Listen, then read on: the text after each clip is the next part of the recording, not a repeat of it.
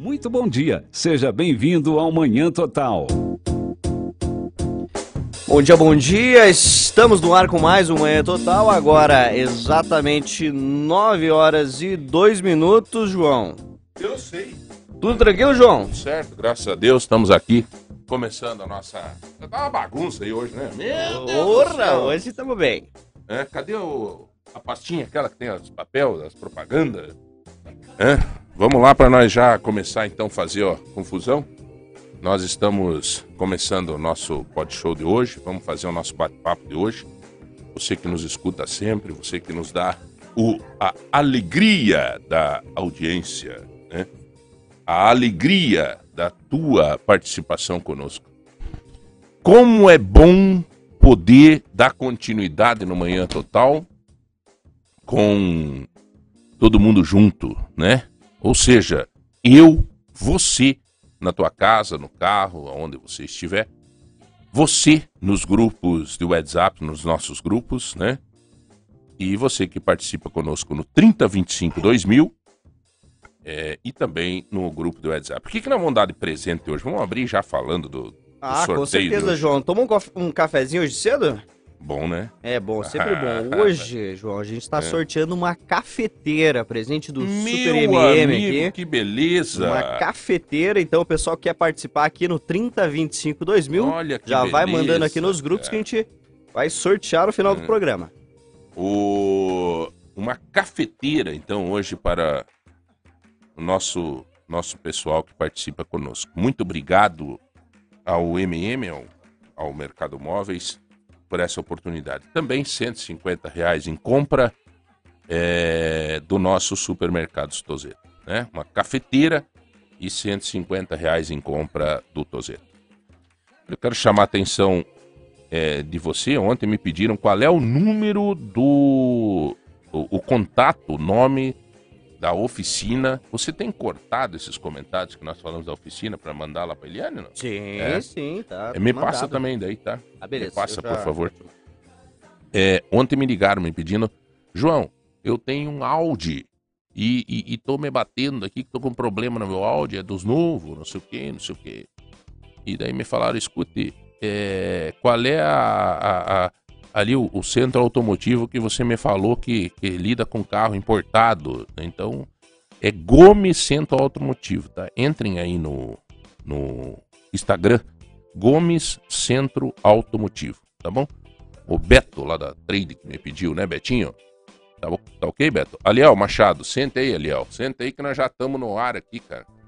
Eu estava numa reunião agora, estávamos conversando sobre turismo, estávamos conversando sobre o que interessa muito para nossa região, né? Eu estava com o Álvaro Scheffer e o Uzinho. Uzinho é filho do, do, do Álvaro Dias, eu não sabia, rapaz. Álvaro também. É Álvaro também, ele? É Uzinho? Eu não sabia que ele era filho do Álvaro Dias, cara. Fizemos uma reunião ali, daqui a pouco no meio do... O... Entre aqui, rapaz. Esse, esse... Quê? Tá, tá levando junto você aí, Aliel? Hã? Esse é uma figura, cara. Mas o... Eu não sabia. Eu no meio da reunião, daqui a pouco, eu disse, não, olha, inclusive eu vou conversar com meu pai para fazer um, uma movimentação nesse sentido, caso dê certo a eleição dele e tal. Eu disse, mas e... O, como é que é? Quem que é teu pai? Não, Álvaro Dias. Ô, bicho, mãe. E é um piazão tranquilo, bem tranquilão, bem... Mas, na verdade, é, é, a gente combinou que após a eleição... E eu já quero aproveitar para convidar o, o Aliel Machado, que está aqui conosco hoje, para participar conosco disso. Nós vamos criar um, um fórum de discussão sobre o turismo, Aliel. Porque, meu, é uma força que nós temos aqui, né? E, e que, claro, está crescendo, está avançando, tem bastante gente discutindo bastante, bastante gente envolvida. Parabéns a todos os envolvidos, mas nós temos muito ainda o que, o que crescer nesse setor. Temos muito o que fazer, né? E, obviamente, temos que encarar o turismo como business, como negócio, né? Isso é muito importante.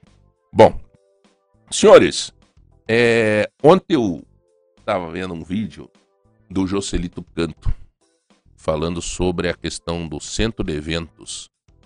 Como a gente tem uma, uma coisa muito, muito transparente, muito tranquila, muito diplomática, eu... Quando for coisa boa, a gente sempre comenta é, vão gastar novecentos, quase um milhão de reais para reformar o centro de eventos e o nosso pronto-socorro municipal fechado. É, realmente eu fiquei de cara com aquilo, eu não sabia, né? Eu não vi essa notícia, mas eu fiquei de cara. Eu, eu acho assim que realmente não se está se voltando os olhos para as prioridades. Estamos passando um momento bem complexo na cidade de Ponta Grossa, bem difícil, principalmente no segmento da saúde. Principalmente. Estou assim, é, de cara com isso. Eu convidei a, a prefeita para vir aqui na rádio, estamos esperando que ela venha e isso realmente eu fico entristecido de ver como que estão administrando a nossa cidade nessa, nesse assunto que é tão importante, que é o sofrimento de todo dia é, na saúde, né? É o, o é a urgência do povo. A fome e a saúde é a urgência do povo. Não tem como você viver com fome e não tem como você é, tocar a tua vida doente. É, então, eu queria deixar aqui o meu lamento de como está e, e, e novamente reiterar que aqui está aberto os microfones para a gente discutir a saúde, não para colocar alguém hum, e, e ficar bombardeando, não, para crescer no assunto que precisa ser visto com muita seriedade. São nove e nove, nós, é bom marcar bem, vamos começar nove e quinze com ele, para que daí nós fechamos bem certinho os até quarenta e cinco minutos com o candidato que está aqui hoje, né? Agora já é candidato, mas que está sempre junto com a gente aqui, que é o Aliel Machado, então para dar quarenta e cinco minutos certinho para cada um nesse, nesse giro que nós estamos fazendo em entrevistas, para os candidatos que têm interesse de fazer entrevista conosco.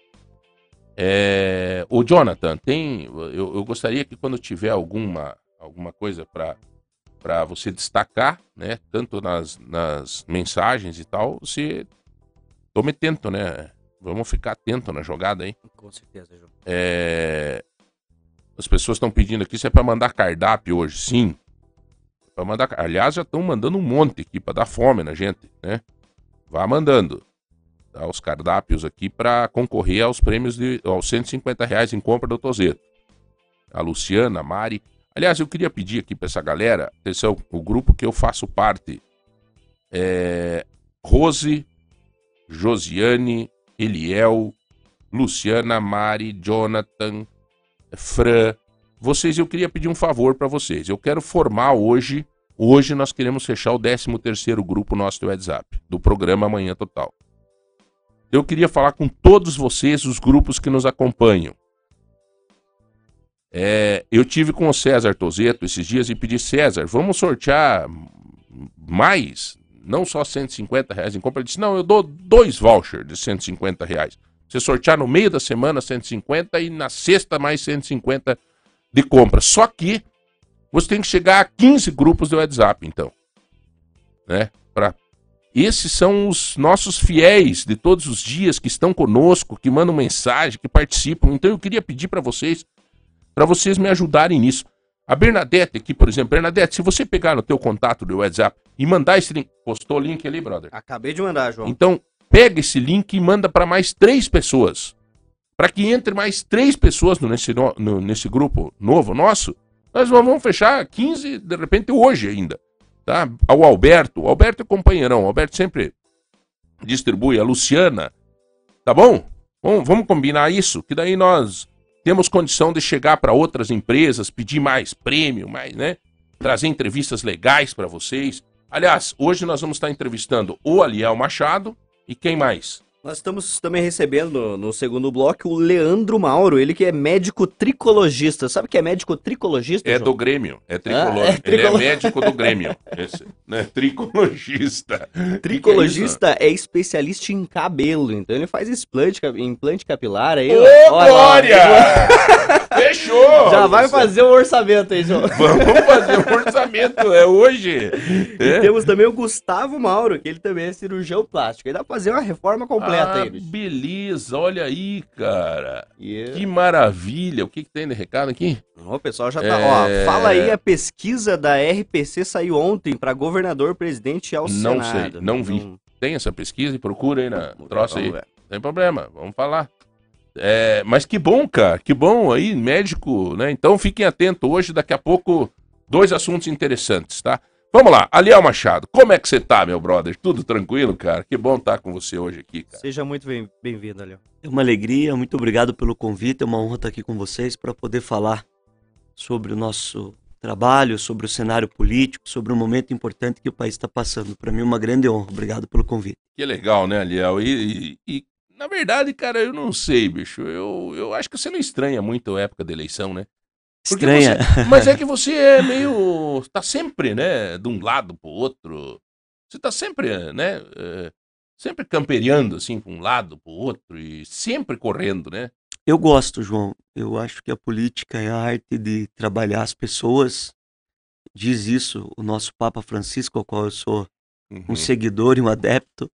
Agora, quando você está na sua campanha, claro que você tem suas preocupações, os seus, aumenta a ansiedade, né, ansiedade né? mas isso. faz parte do trabalho. Eu acho que quando você faz isso com sentimento, com, com vontade, quando você é, entra de fato uhum. nesse debate, você aprende bastante, você... Eu gosto porque você fala com gente. Aliás, todo dia. A gente está podendo é. abraçar as pessoas, a gente está podendo rever amigos, a gente está podendo conhecer novas pessoas, novas ideias. E a campanha é isso, é estar perto das pessoas. Então, eu gosto bastante. Fica mais fácil, né? De, é, até porque você aqui em Ponta Grossa, principalmente aqui em Ponta Grossa, você é, é uma pessoa super conhecida. E, né, mas eu tenho uma coisa legal, cara, que... Eu vi esses dias que me orgulhou pra caramba. Falei aqui na rádio já umas duas vezes. Eu vi um depoimento do prefeito de... Do prefeito, tá louco? Do candidato a governador de São Paulo. Que, aliás, tá crescendo bem nas pesquisas lá. Que é o candidato do Bolsonaro, o... Tarcísio. O Tarcísio, que era ministro, né? Da, dos transportes. Assim. É... Ele é o cara que o Bolsonaro confiou para tentar fazer ele ser governador de São Paulo. Aí, lá em Brasília, num, num, num órgão de comunicação muito forte, numa entrevista forte, a nível nacional, a repórter pediu para ele, até eu devia ter separado esse troço, eu ia colocar aí no ar. A repórter, você não tem aí fácil? Acho que tem. Se você tiver, se tiverem alguém para me mandar aqui, eu vou passar pro, pro Rodrigão para ele colocar. Mas a repórter pediu para ele assim, o Tarcísio, o senhor, enquanto ministro, né, os deputados de oposição, é uma coisa assim, é, tem algum lá que o senhor é, respeita? Ele disse, olha, tem bons deputados de oposição, bons deputados coerentes, não sei o que, ele elogia. E ela disse, mas cite um. Ele disse, olha, no Paraná tem o Aliel Machado. Quer dizer, um cara do Bolsonaro, que vai ser, tá subindo bem nas pesquisas quanto o Haddad em São Paulo, faz uma declaração dessa. Foi legal pra você isso, né, Aliel? É, é, independente de onde vem, do, do lado que vem, é um sinal de reconhecimento que você tá seguindo uma linha interessante, né? Respeito, a política não pode ser um ringue de vale tudo e que as suas vontades pessoais fiquem acima das necessidades das pessoas. Isso é premissa. E o Tarcísio eu briguei muito com ele, por causa do pedágio do Paraná. O modelo apresentado pelo governo do estado e acordado com o governo federal, muito ruim. Aliás, é, o secretário de Infraestrutura e Logística do Paraná na época era o Sandro Alex. E ele era o, o chefe do D R.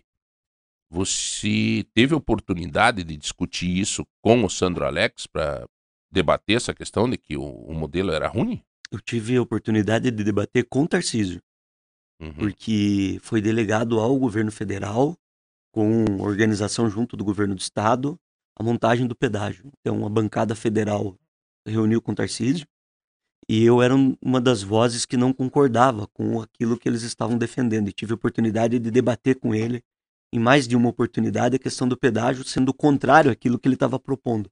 Uhum. E convenci ele de pontos importantes e fui convencido de outros pontos. Fizemos a boa política. Ele sabendo que eu não era da base de apoio política do governo, mas era minha responsabilidade alertar, eu muito preocupado, e debatendo com ele. Debati com ele outros assuntos, problema grave aqui da nossa Souza Naves, problema da transboiadeira, o problema da transbrasiliana, é, e levando para ele os problemas, debatendo sobre prioridades. E ele foi sempre muito solícito, sempre foi muito acessível comigo. E mesmo a gente discordando em diversos pontos, o que nos une dentro da política é a tentativa de fazer o correto, fazer o bem, priorizar aquilo que é importante. Então, me deixa muito feliz, João, porque quando vem isso de uma pessoa que não integra o teu grupo político, uma pessoa que não está junto com você, é a verdadeira uhum. impressão que você deixa nos lugares onde você passa. Sim, sim. E além de ser, de levar o nome de Ponta Grossa, o nome dos Campos Gerais, do nosso estado, a nível nacional. Isso também me deixa muito orgulhoso, muito feliz com tudo isso. Aliel, eu fiquei triste agora. Estou vendo uma notícia aqui que eu fiquei muito triste. Você conheceu o Fausto lá da D F P G, né? Faleceu, rapaz. Nossa, que pena. Sabe o Fausto, Sim, né? sei quem era. Nosso amiguinho, Um grande cara. líder lá um grande também. Grande líder, nosso amiguinho, cara. Eu, ele gostava muito de você, gostava de, de, de, da gente. Agora aqui, ó, o Eduardo acabou de me passar o Portal de Ponta, tá? Nós ajudamos o é, D F P G. Você, meu... você sempre foi parceiro da D F P G. E o Fausto, cara, eu co co quebrou a, a, a entrevista. entrevista. Quebrou porque é um cara que era, após ser internado, ele era um cyberatleta. Aos quarenta e um anos, o Fausto era cadeirante. Eu tive a oportunidade de... O Fausto foi o primeiro deficiente físico que usou uma ideia que eu tive, que foi o táxi especial, quando eu era secretário de Ação Social. E o Fausto... Ô, oh, cara, que tristeza. Acabei de receber a notícia aqui. Ele era um menino muito bom, não sei do que que... Deve ter falecido por complicações, que ele tinha problemas renais, por causa da cadeira de roda e tal. Mas eu sinto muito isso, sinto muito. E eu fiz questão de falar porque meu coração não aguentou. E o Aliel era muito amigo dele também. Eu lembro muito que ele falava muito de você também. Então, uh, foi no começo, mal súbito, mas foi no começo. Ah, não foi agora. Bom, mas eu não sabia da morte do Fausto. Eu também não sabia. A esposa dele, a Suzane, mandou uma mensagem na, na minha página do Facebook agora, informando que ele faleceu, e disse que ele sempre falava de você, João. É. Que pena. É a vida, né, Aliel? Puxa vida, você... Aliás, aproveitar esse momento de um pouco de tristeza da nossa entrevista. Eu participei junto contigo esses dias do, da passagem também... Cara, assim, né? Toda morte é difícil, mas quando é repentina, ela dói muito. E, e eu sei, eu vivi lá, eu vi, eu fui te abraçar, eu vi o teu sofrimento em relação à morte do teu pai. Como é que você tá... É, isso tá te motivando na tua caminhada nessa eleição? Cada vez que você pensa, te dá vontade de lutar mais? É muito difícil, porque é um rompimento muito repentino, né? Foi. É. Você tá com a pessoa e, e ela é retirada de você. É. As pessoas faz que fazem tempo, parte... Né, faz quanto tempo que faz teu pai? Dois meses e meio. Dois meses, né? E é muito duro. Uhum. É muita saudade. Porque o teu pai era um... um grande companheiro teu, né? A gente via, assim, que nos jogos do Operário, no... Tava sempre junto na campanha, né? Ele tava sempre junto com você, né? Então, assim, realmente isso deve estar mexendo muito com você, né, cara? Deve estar mexendo muito com você. Mas isso também pode servir como um, um elemento de força, né, Léo? Acho que tá... É, é muito difícil, porque é. a nossa ligação sempre foi muito próxima. Agora, tu tem uma guerreira também, que brincadeira, né, cara? Tua mãe é coisa de louco, né, cara? Acho Minha que mãe ela... e meu pai são minha essência, como pessoa e as pessoas que eu não, não tenho muita palavra para dizer, é. as pessoas que, é. Todos nós. que eu agradeço a Deus por, é. por ser filho deles e pelo amor, pelo carinho, pelo exemplo que são para mim. O Aliel, eu, meus filhos. A gente se conhece, Jonathan, você não é daqui, você é de San... São Mateus do Sul. São Mateus do Sul. O Aliel a gente se conhece desde que eu tinha cabelo e ele era pequenininho. Desde os oito anos de idade do Aliel. Nós temos uma relação é, muito bonita. Esses dias eu estava dando uma olhada em umas fotos que eu tenho lá em casa. É até engraçado de ver, né? O Aliel, um menininho lá que trabalhava conosco. E... eu vou contar essa história que eu já falei várias vezes, mas é bom as pessoas saberem. Quando eu fui secretário de Ação Social, a gente tinha um programa que era... Pró Menor. O Pró Menor, mas era a Casa do Menor, né? Tinha a Casa do Menor, era uma parceria da Secretaria da Assistência Social com a é. Secretaria da Criança e do Adolescente. Isso. E aí, a mãe do Aliel levou o Aliel lá para a Casa do Menor. E nós tínhamos vários programas da criançada, tipo um contraturno. O Aliel já era um líder, com oito anos já era um líder. Aí, o Aliel Machado é, participou com a gente de um programa que a gente tinha dos engraxates. A gente, ele tinha a caixinha dele, ganhava a caixinha, ganhava os ingredientes e, e engraxava sapato. Era um programa que a gente tinha dos engraxates. É... E foi motivado esse programa na época, o Jocelito motivava bastante esse programa. E aí o Aliel, um belo dia, chegou o Aliel no meu gabinete. Eu era secretário, né? Chegou o Aliel, Rodrigão, chegou o Aliel no gabinete e, e chutando a porta lá. O que foi? Não, que não podemos mais, tem que devolver a caixinha. Tinha que devolver a caixa. O Ministério Público, do Trabalho, né, Aliel?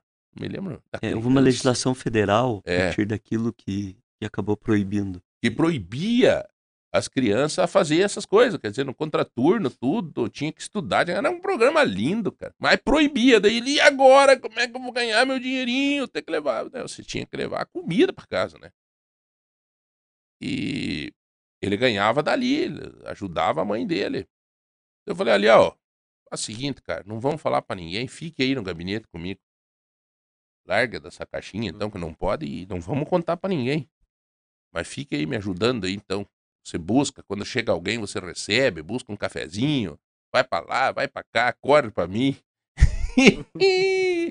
Tá me passando um filme na minha cabeça, cara. E o Aliel corria pra um lado pro outro. Eu tinha umas bermudinhas, eu me lembro. Corria. Aliel, busca um café lá, chegou não sei quem. Eu, eu... Qualquer pessoa que chegava no gabinete, ele recebia a pessoa. E aí é, ele ficou esse tempo inteiro comigo no gabinete é, e foi, a vida foi indo, indo, indo, indo, indo e virou deputado federal, virou vereador, né, Léo? Queria que você relatasse um pouco da tua vida. Eu nunca sonhei em ser deputado, nunca pensei que isso fosse possível por um, por alguém que mora na... todo respeito, na periferia da cidade de Ponta Grossa e eu tive um sonho de ser vereador. Esse sonho começou lá atrás para poder defender meu bairro, para poder defender os meus estudantes, minha vila. E as coisas aconteceram quando teve uma luta. Eu, João, com sete anos, catava reciclado com meu pai na rua. Eu catava papelão na rua com meu pai quando o Conselho Tutelar me apanhou e me encaminhou para o programa que vocês tinham. Era um programa de contraturno e, e foi ali que, que eu conheci um pouco mais da política. Fui candidato a primeira vez em dois mil e oito, um ano difícil também para minha família. Perdi meu irmão. Também foi próximo do período eleitoral. E eu perdi a primeira eleição. Depois eu me elegi em dois mil e doze e eu vi que eu não era mais pedra que reclamava com os políticos, porque a rua da minha casa não tinha asfalto, porque não tinha vaga na creche, porque não tinha trabalho, porque não tinha médico e todos os problemas. E eu deixei de ser pedra, passei a ser vidraça e falei, o que, que eu posso fazer agora para mostrar para as pessoas que eu não sou igual àqueles que, que as pessoas reclamam aqui dentro. E aí veio a presidência da Câmara nas circunstâncias do momento, quando eu tinha vinte e três anos de idade, como vereador mais jovem da cidade de Ponta Grossa, assumi a presidência da Câmara na história da cidade, eu tive uma grande responsabilidade que era chefiar um poder da cidade, o poder legislativo. E ali as pessoas puderam conhecer um pouco do meu trabalho, da minha personalidade, do meu posicionamento. Na Câmara Municipal de Ponta Grossa, teve alguma iniciativa tua que realmente foi importante, que vigora até hoje, que tem efeito na vida das pessoas? Muitas, muitas importantes. Nós implementamos um sistema, por exemplo, de transparência. Antes, as, as ações da Câmara, a pauta da Câmara não era publicada com antecedência, para que as pessoas pudessem, a própria imprensa, ter informação daquilo que seria votado. Nós implementamos e decidimos que isso iria para o Diário Oficial do município. Nós colocamos um sistema de transparência, de controle dos gastos públicos. Eu reorganizei o cronograma de gastos de pessoal, não para perseguir ninguém, mas para colocar em ordem, já que é o dinheiro público que nós estávamos fazendo. Além de medidas lá, que hoje não se tem mais, porque o controle que nós implementamos à época abriram até mão. Nós colocamos rastreadores nos veículos públicos. Eu fui o primeiro presidente da Câmara a descontar do salário de vereador que não ia trabalhar, que faltava sem justificativa as sessões. Nós implementamos na Câmara Municipal. Claro, eu tinha o limite de trabalhar na Câmara como vereador. Fizemos uma grande economia de recursos públicos, que foram devolvidos à Prefeitura de Ponta Grossa para que houvesse a utilização em lugares mais necessários. Certo. E como presidente da Câmara. Então, eu fico muito feliz do nosso modelo de gestão frente à Câmara Municipal de Ponta Grossa ter sido aprovado pela população. E foi esse trabalho na Câmara Municipal de Ponta Grossa que me, que me deu condições de, de disputar a eleição como deputado e ser o deputado mais votado da história da cidade de Ponta Grossa, uhum. que eu sou até hoje. Então, para mim foi um... Um grande orgulho, eu fico muito grato por ter tido essa oportunidade. Aliel, na Câmara Federal você teve que estender teu trabalho para outros municípios, natural. Você se torna deputado federal do estado do Paraná, não é só de Ponta Grossa, da região dos Campos Gerais. E aí você começou a fazer um trabalho muito grande em várias regiões. Eu recebi, por exemplo, um parente meu lá de Francisco Beltrão, um vereador lá, o Sidão. É, meu parente, ele, Barbeiro, o sobrenome dele. Ele me mandou esse dia... Aliel, quer dizer, você está em quantos municípios do Paraná hoje? Grupo de trabalho hoje, que a gente tem grupo trabalhando, que eu atendo o município, que eu estou presente, cento e quarenta e sete municípios do estado. É, na última eleição eu fui votado em trezentos e cinquenta e seis municípios do estado, uhum. dos trezentos e noventa e nove. Então é um trabalho muito ampliado, de fato, são ações que envolvem Brasília, temas importantes e também a representação política para atender a demanda local.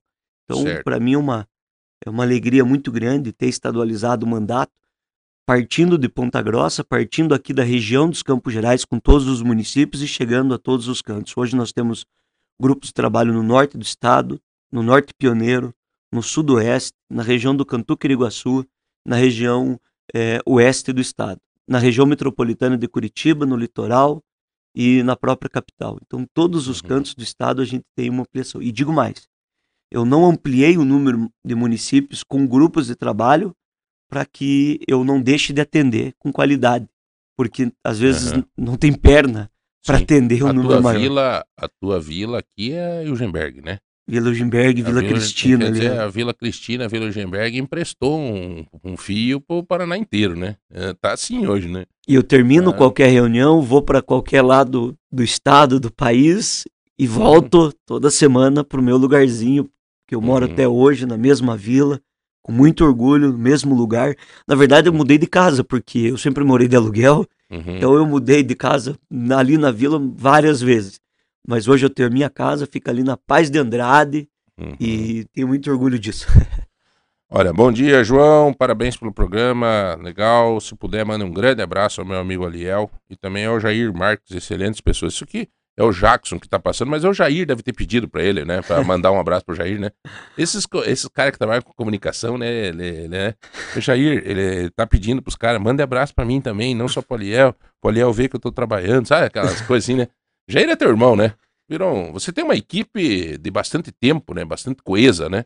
O Jair é meu compadre, ele é, é padrinho compadre. Da minha filha. Eu Ixi, tenho muito é, orgulho disso. É um excelente amigo. Jornalista. Né? Agora tem que ficar em cima, porque daí chega muito perto, não pode deixar de trabalhar, não pode. Tem que ficar esperto aí. Tem que... E o Aguinel? O Aguinel tá com o seu vereador. Ex-vereador Aguinel é, foi um vereador que sempre batalhou muito, em questão de transporte e tudo. E também, companheirão, tá junto contigo. Você tem uma mania bonita de não deixar os amigos para trás, né? João, Aguinel... se elegeu comigo vereador a primeira vez, uma pessoa simples, um grande líder da comunidade, e depois ele foi um dos responsáveis por eu ser presidente da Câmara, uhum. E foi o único vereador que me apoiou na minha primeira eleição para deputado federal em Ponta Grossa. Ô, então, Aliel, companheiro é companheiro. É inevitável, até porque tem três já perguntas nesse sentido. O que aconteceu com você e o Jocelito? Estão pedindo porque... É, o Jocelito é candidato a federal e você é candidato a federal e vocês sempre foram muito parceiros. É inevitável fazer, porque senão eu vou ser infiel aos meus ouvintes. Tá? Então veja aí. João, é, eu e o Jocelito nunca fomos sempre muito parceiros. Essa é a verdade. A ligação aconteceu quando você me deu uma oportunidade de trabalhar com você e eu criança para sustentar minha casa. Uma vez eu fiz uma propaganda para o Jocelito, quando eu era criança, contratado pela Maura da Terra Verde. Não foi o Jocelito. E isso criou uma impressão que eu era próximo a ele. Eu nunca recebi o apoio do Jocelito em nenhuma campanha. Nunca. E na última eleição eu me preparei para ser prefeito de Ponta Grossa. Eu montei um grupo, preparei um plano de governo, construí alternativas para a cidade e o Jocelito me ligou. Eu tenho muito respeito por ele, tenho... É assim, admiro a liderança uhum. política dele, e pediu para conversar comigo. A minha esposa fez um almoço lá na Vila Gimberg, na minha casa. O Jocelito foi lá pedindo para que eu não fosse candidato a prefeito, falando que nós tínhamos que unir um grupo na cidade para ter força política e ganhar dos adversários. Eu falei para ele que eu estava preparado, que eu tinha montado tudo para ser candidato, já era perto das eleições. E ele falou que nós tínhamos que abrir o leque e conversar com outras pessoas. E me pediu isso, e eu autorizei. Quando não deu certo essa conversa, porque a ideia era construir uma, uma alternativa com um outro candidato, o Jocelito então falou, então nós vamos com a Aliel, e eu vou indicar a Josi para ser a vice dele, falou para mim. E eu falei que eu aceitava uhum. isso. O partido da Josi não autorizou ela a ser candidata a vice. E não podia mais mudar de partido. Uhum. Com isso, eu me tornei o candidato do grupo que nós estávamos ali. Até Perfeito. Que, dentro da discussão que o Jocelito tinha sido, tinha saído do, da televisão, e o contexto que as coisas estavam acontecendo, e eu era o único deputado federal de Ponta Grossa que estava no mandato, certo. Ficou acordado que, em vez de ser eu, seria a Mabel. E eu entreguei Perfeito. Tudo que eu tinha construído ao longo de quatro anos e apoiamos a Mabel. Foi a minha equipe de comunicação que cuidou da campanha da Mabel. Foi a minha equipe jurídica que coordenou a campanha da Mabel. Foi a minha equipe do plano de governo e quem chefiou o Pietro, que cuidou da campanha dela. E eu me tornei o deputado do grupo. Apoiei, entreguei todos os partidos que eu tinha para apoiá-la e eu virei o deputado do grupo. E o acordo foi, hoje nós temos uma candidata a prefeita, que é a Mabel, nós temos um deputado federal, que é o Aliel, e o nosso grupo é esse. Fizemos um acordo que ele me procurou. E simplesmente depois da eleição, ele desonra a palavra e se lança candidato a deputado federal. É simples de entender. Isso foi o que aconteceu. Ele não honrou um acordo pelo qual ele me procurou. Então ele está cuidando da vida dele, e essa história e essa desculpa esfarrapada que se dá de vamos ampliar, vamos fazer mais... Isso daí é uma desculpa para justificar uma falta de palavra. Simples assim. Bom, aí eu acho que é uma oportunidade de você falar, você está falando, e né, o Jocelito também vai ter a oportunidade dele de falar. E aí vai, vai tendo as pessoas que façam as suas análises. Pra... Olá, Aliel, lembrar que sempre estive contigo, a Sandra do Jockey. Um abraço, muito abraço aqui, rapaz. Eu não vou ficar dando abraço aí, porque o Aliel, primeiro que não é muito ajeitado, tá barbudo e confusão, né? Mas muito abraço aqui, Aliel, muita gente é, reconhecendo o teu trabalho, enfim. Tem uma pergunta aqui sobre orçamento secreto. Qual é a tua posição em relação ao orçamento secreto? Nada que é secreto é positivo. Inclusive, eu sou o autor do primeiro projeto de lei nessa legislatura que proibiu o governo de decretar sigilo em documentos públicos. Isso é uma narrativa criada por parte da imprensa. São recursos destinados pela relatoria do orçamento a nível federal, ao qual eu sempre busco trazer recursos para os municípios que eu represento, inclusive Ponta Grossa, na área da saúde principalmente, que é uma área muito deficitária. Eu votei a favor do projeto que tratou de trazer mais transparência em relação à distribuição desses recursos e todos os recursos, porque lá tem uma opção. Ou o deputado pede para o prefeito cadastrar para não parecer qual deputado que indicou, ou o próprio deputado, com a sua senha, cadastra uhum. e solicita o recurso. Eu nunca pedi para ninguém cadastrar. Todos os recursos pelos quais eu lutei, briguei, eu mesmo cadastrei, eu mesmo coloquei meu nome. Tenho orgulho em ser recordista nas benfeitorias com recursos parlamentares, de emendas parlamentares para a cidade de Ponta Grossa. Uhum. Aliel, pergunta o seguinte, é, você vai ser candidato a prefeito em Ponta Grossa? Não, eu sou candidato a deputado federal. Essa discussão não pode ser feita com antecedência e nem por vontade pessoal de ninguém.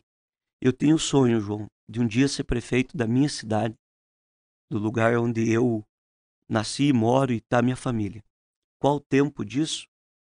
Se for possível, é uma coisa que está nas mãos de Deus. Hoje eu estou muito preocupado com o que está acontecendo no país, estou preocupado com a representação política que tem a nossa cidade e eu espero que as coisas se encaminhem.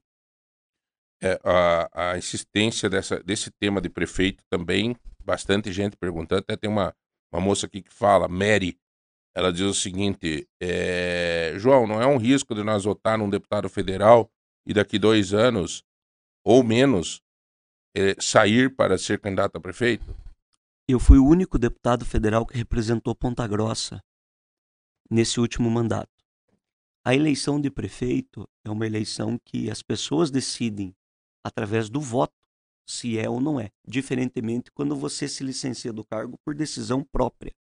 Uhum. Eu estou preocupado e focado com o mandato de deputado federal, que é muito importante, que eu tenho orgulho de representar a nossa cidade e de ter sido o deputado que mais recursos trouxe na história da cidade de Ponta Grossa de emendas parlamentares. E eu estou dizendo isso agora com comprovação documental, porque foi solicitado à Prefeitura de Ponta Grossa quais deputados encaminharam recursos para a cidade, quais os valores.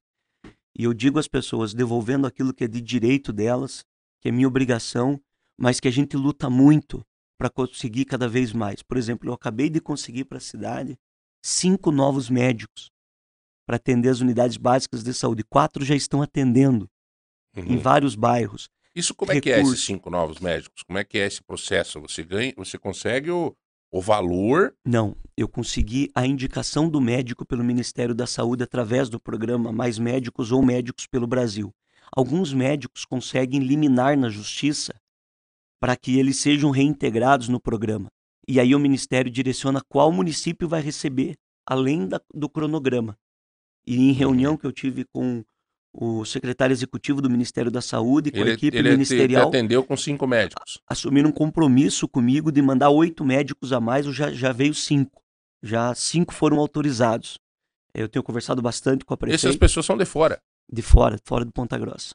E eles ficam oito horas por dia, é o horário do médico? Eu tive agora lá na unidade de saúde do Xangri-Lá, é... a médica lá atendendo. Eu tive na unidade de saúde, ali no Gralha Azul, o médico atendendo.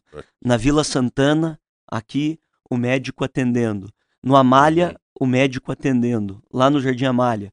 São, agora, novo médico, eu falava com a prefeita antes de entrar aqui no estúdio. A prefeita me ligou.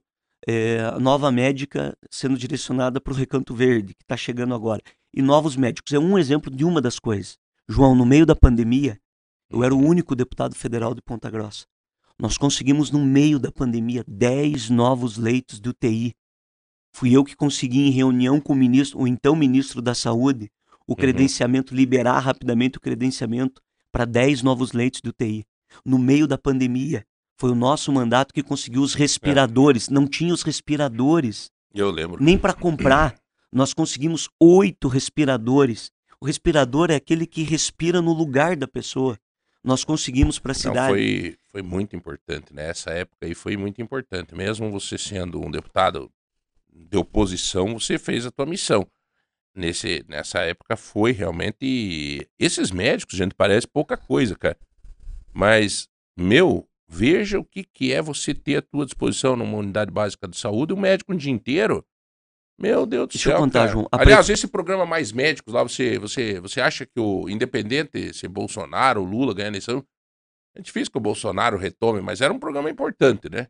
Ele mudou o programa e o novo programa ele não consegue ter a mesma é, competência de atendimento que o programa anterior, porque ele proibiu os médicos cubanos em alguns aspectos que são muito elogiados pela comunidade da atenção primária. Uhum.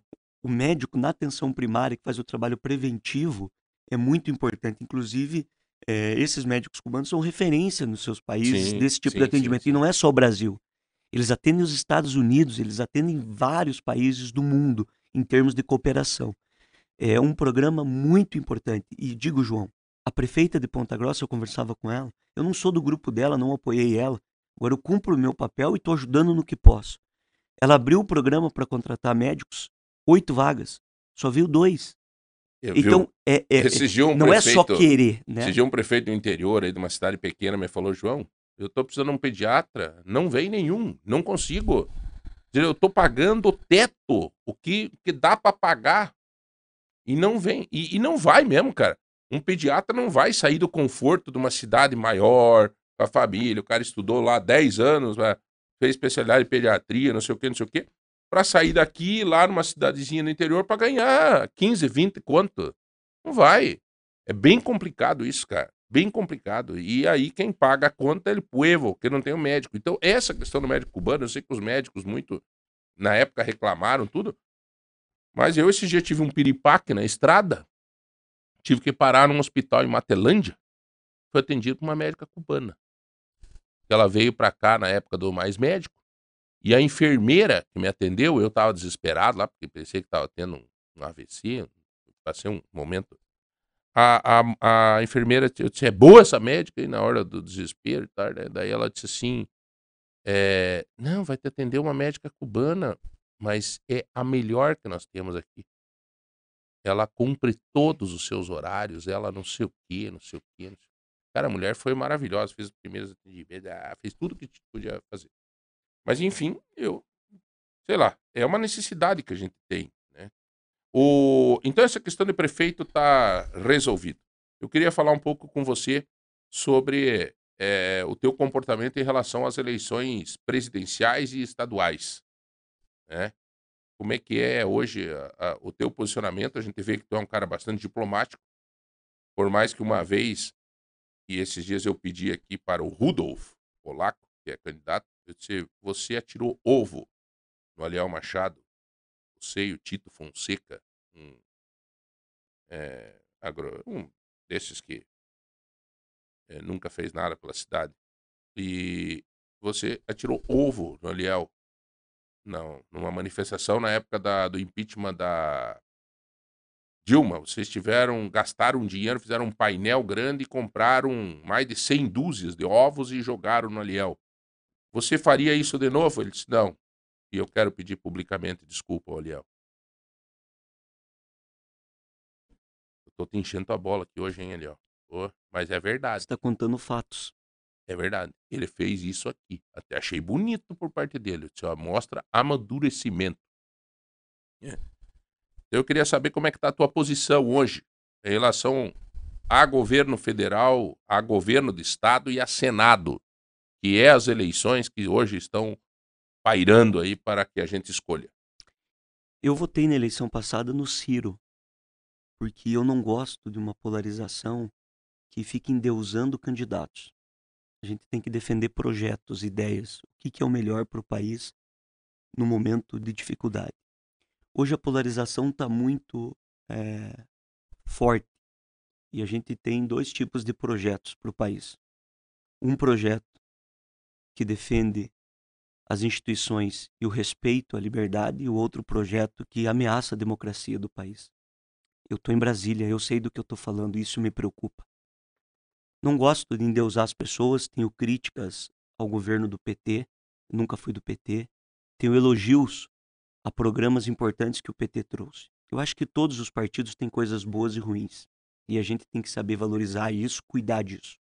Ponta Grossa mesmo, o governo do P T, foi muito importante. O Minha Casa Minha Vida são milhares de casas que vieram para cá e que acabou. Os médicos cubanos, foram sessenta e um médicos que vieram para a cidade de Ponta Grossa.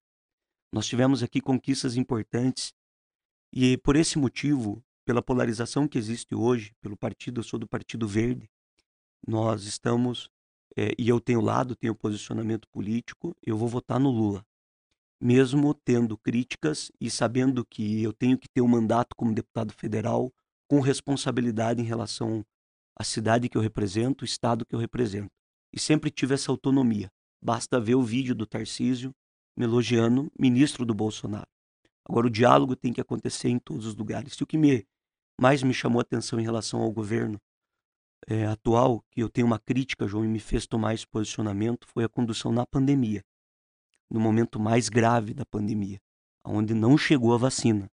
Eu estava lá desesperado e o governo negou a compra de vacinas. Demorou três meses a mais do que o que deveria. E isso, para mim, é... a sensibilidade que faltou a quem comanda o país, para mim, era muito grave. Então, esse é o meu posicionamento. Em relação ao governo do Estado, sou... também tenho muitos elogios ao governo do Requião e também tenho muitas críticas a ele. A maneira, principalmente, pessoal, como ele conduz as coisas. Mas tem coisas conquistadas para a cidade. Agora, eu tenho um excelente diálogo com o governador. Junto com ele, eu inaugurei o novo... a nova ala do Hospital Regional na cidade. Eu acho que gratidão... Qual que é essa ala? É o novo prédio do Hospital Universitário, vinte novos leitos, que uhum. fica ao lado do Hospital Universitário. Foi a maior emenda parlamentar que um deputado já mandou para a cidade na área da saúde, de emenda individual, não programa de governo que a gente pega carona. E quis, João, o destino que nós inaugurássemos essa, essa ala em fevereiro de dois mil e vinte e um, no auge da pandemia, quando não tinha vaga para internar ninguém. Para você ter uma ideia, eu estava inaugurando a ala e a mãe do, do Jair estava ali internada na U T I naquele momento, que era o momento mais grave da pandemia. Uhum. Então, ter o diálogo, porque quando você fala de apoio, eu tomo cuidado. O deputado e o prefeito, na minha opinião, o deputado e o prefeito, ele não pode ser nem oposição ao ponto que ele não consiga defender e trazer aquilo que é importante, e nem puxar saco ao ponto que ele não possa cobrar. Porque se o prefeito, por exemplo, ele é, me perdoe até essa expressão, se ele é oposição radical ao governo, ele trava o crescimento e os investimentos na cidade, ao governador. Se ele é um puxa-saco sem precedentes, ele não tem força para cobrar o que é de direito da cidade. Então tem que ter autonomia. O mandato de deputado tem que ter autonomia. O nosso mandato é um mandato com autonomia que deve satisfação às isso, pessoas. Isso é um, mais ou menos uma questão de diplomacia? Isso. E não é não ter lado. Todos sabem que eu sempre fui muito firme nos meus posicionamentos. Que eu sempre eu, eu fui... Eu tava, esses dias eu estava indo para Brasília e fui com o Ricardo Barros. E pedi para o Ricardo ajudar a Santa Casa. E o pessoal da Santa Casa estava no aeroporto. Chamei eles lá e disse, ó, oh, Ricardo vai ajudar aqui com uma emenda aqui. Ricardo vai dar... Pedi, Ricardo, ajuda a Santa Casa, Ricardo. Eu disse, não, eu dou uma emenda aqui de trezentos mil. Eu tô, já acabei minhas emendas, mas damos um jeito. Tá? No final da tarde, nós estávamos indo embora. E o pessoal da Santa Casa estava voltando também. Eu não fui com eles, mas encontrei no aeroporto. Daqui a pouco a Gleice estava lá. Eu chamei a Gleice. Gleice, vem aqui. Vamos dar uma ajuda aqui pro pessoal da Santa Casa. trezentos contos pra Santa Casa também. Mas, quer dizer, cara, eu acho que isso... Daí tem gente que fica dizendo assim, uma vez o Plauto me deu uma xingada, já me pediu desculpa. Foi homem também, foi firme, me pediu. Mas o Plauto chegou, é, porque você não tem lado, não sei o quê. E no final da história, É, foi uma experiência tão legal, cara, porque eu, eu, eu me acho um cara que é diplomático. Eu acho que eu tenho amizades, eu tenho gente que eu posso conversar de um lado, do outro, eu tenho essa disponibilidade. É isso. É. E você é respeitado. Isso não é não ter lado. Não ter lado é quando a pessoa se esconde de temas importantes, ah, quando não. ela não fala. Isso nunca aconteceu não. comigo, nem com você. Então, quando eu tenho que falar, eu falo mesmo, cara. Isso, eu não tenho nada preso com ninguém. Deu exemplo aí, o que tinha ó. pra acontecer na minha vida já aconteceu, cara. Agora é só sucesso. Não tenha dúvida disso. É dúvida disso. Eu tô, tô numa situação hoje que me dá essa possibilidade de chamar as pessoas para entrevistar, falar, dizer, ó, oh, eu tô triste com você por um motivo, por outro. Tem, cara. Eu chamo aqui, falei pro Plauto, ah, desculpa, João, já te pedi desculpa, já lá atrás, desse, desse dia e tal. Ótimo. É, né? Então, assim, eu realmente não tenho... É, até porque a minha reclamação, Aliel, é muito parecida com a reclamação das pessoas. Eu hoje não sou político. Eu tenho aqui os doze, treze grupos, nós estamos fechando treze grupos do WhatsApp, que eu meço a febre todos os dias aqui. Quando eles começam a reclamar, que o é tema certo. é saúde, eu sei. Opa, é saúde. Veja como o poder público podia usar mais a gente. O órgão de imprensa. Como parceiro. Tem, tem época aqui que eu vejo que começa a falar de estrada rural. Opa, aumentou o índice de, que, de questão de estrada rural. Pimba. É um medidor de febre isso aqui, cara. Né? Então, assim, é, dá pra gente sentir isso. Por exemplo, com você aqui, eu tô sentindo, por exemplo, uma positividade muito grande. Muita gente mandando abraço, muita gente falando coisas bacanas. É, né? Então, é, bom, deixa eu ver aqui. Eu acho que tem uma crítica. Vamos, vamos ver onde é que tá a crítica. A aqui, crítica ó. é importante é. também. Deputado Federal, esse é o povo eleger que compra até o fim. Ó, aqui, ó, o Elcio. É... É, João, o seu Aliel quer ser deputado federal e seu povo eleger que cumpra até o final, sem querer ser prefeito. Fique fora das eleições, daí se quer ser prefeito, fique fora. Não, não é bem assim, né? Fica fora das eleições de deputado. Caso nas próximas eleições se candidatar a prefeito, é um desrespeito aos eleitores. Não é bem assim, viu? Desculpa, Elcio. Mas é já opinião, falamos sobre isso. É uma, é uma opinião, opinião do Elcio, a gente respeita ela e, como eu falei, eu não estou discutindo essa... A última eleição eu abri mão de ser candidato a prefeito para formar um grupo diferente para a gente poder representar a cidade. Agora, oh. historicamente, deputados foram prefeitos da cidade porque é no meio do mandato. Agora, eu oh, não sou candidato Aliel... a prefeito, é. eu sou candidato a deputado federal. O Aliel falando que o P T trouxe muita coisa para Ponta Grossa, mas por outro lado passou a mão. É a corrupção. Adianta dar com uma e tirar com a outra? Posição. Deixa, eu, deixa eu responder, João, é importante. Claro. Eu defendo condenação em segunda instância, eu votei a favor de acabar com o foro privilegiado e, para mim, quem faz coisa errada com o direito de defesa, do contraditório, sem autoritarismo, tem que pagar pelos seus erros, seja do qual partido for. Quem fez errado, quem rouba, tem que ir para a cadeia. Basta ver meu enfrentamento com o Eduardo Cunha, basta ver o meu posicionamento quando eu presidi a Câmara de Ponta Grossa. Agora, esse discurso, quando ele é feito dessa maneira, você acaba não debatendo as coisas importantes que é a economia, a vida das pessoas. A situação do país é uma situação muito grave. E quem fez errado tem que pagar. Agora, foram todos os partidos. O modelo corrupto que tinha no nosso país de financiamento privado das campanhas eleitorais é o que levou tudo isso. E quem fez errado tem que pagar, seja do P T, do P S D B, do meu partido, qual partido for. Bom, tá aí. É... A questão do governo do Estado, você já falou? Mas também não deixou muito claro, não, né? Não Deixei claro. Que... Faço parte de uma federação que tem o Requião como candidato uhum. e eu fiz uma ponderação sobre o que eu penso como o deputado tem que se posicionar independente de quem seja. Perfeito. Senado. A Rosane, a nossa candidata, é senadora do P V, do Partido Verde, porém eu faço um, um adendo aqui. Uhum. A eleição do Senado não tem segundo turno. E é uma eleição que pode polarizar. É uma eleição que pode polarizar em relação... ao Sérgio Moro e o Álvaro Dias. Eu estou fazendo uma análise política que nós fazíamos, sim, inclusive, antes sim. de entrar no ar, em relação a isso. É, nós temos uma candidata, foi deputada estadual, deputada federal, enfermeira, uma mulher séria, correta. Agora, pode ter essa polarização entre o representante do Estado hoje, que é o senador Álvaro Dias, e o outro candidato aí que, que hoje é criticado porque traiu o Bolsonaro e é criticado porque... uhum. é, perseguiu outros políticos aí. Uhum. É, o, o, o Álvaro Dias, o Moro, Paulo Martins, Aline Sleutz, Pessutti, Rosane, tudo candidato ao Senado. Essa eleição do Senado, é eleição... ela tá brilhando mais, aparecendo mais do que a própria eleição do governador, né? Porque acharam que estava aberto para qual... tipo, para muita gente, é uma vaga só, vai ser uma eleição meio apertada. É, isso é uma coisa diferente. Mas você tem uma relação boa com todo mundo aí, né? Tem o respeito, né? É, claro que algumas pessoas pouco mais contato, outras pouco menos, mas uma relação de respeito e de diplomacia. As pessoas sabem quem, quem é o Aliel, uhum. que posição o Aliel tem, como eu me comporto. E isso facilita as coisas. Eu não sou um oportunista.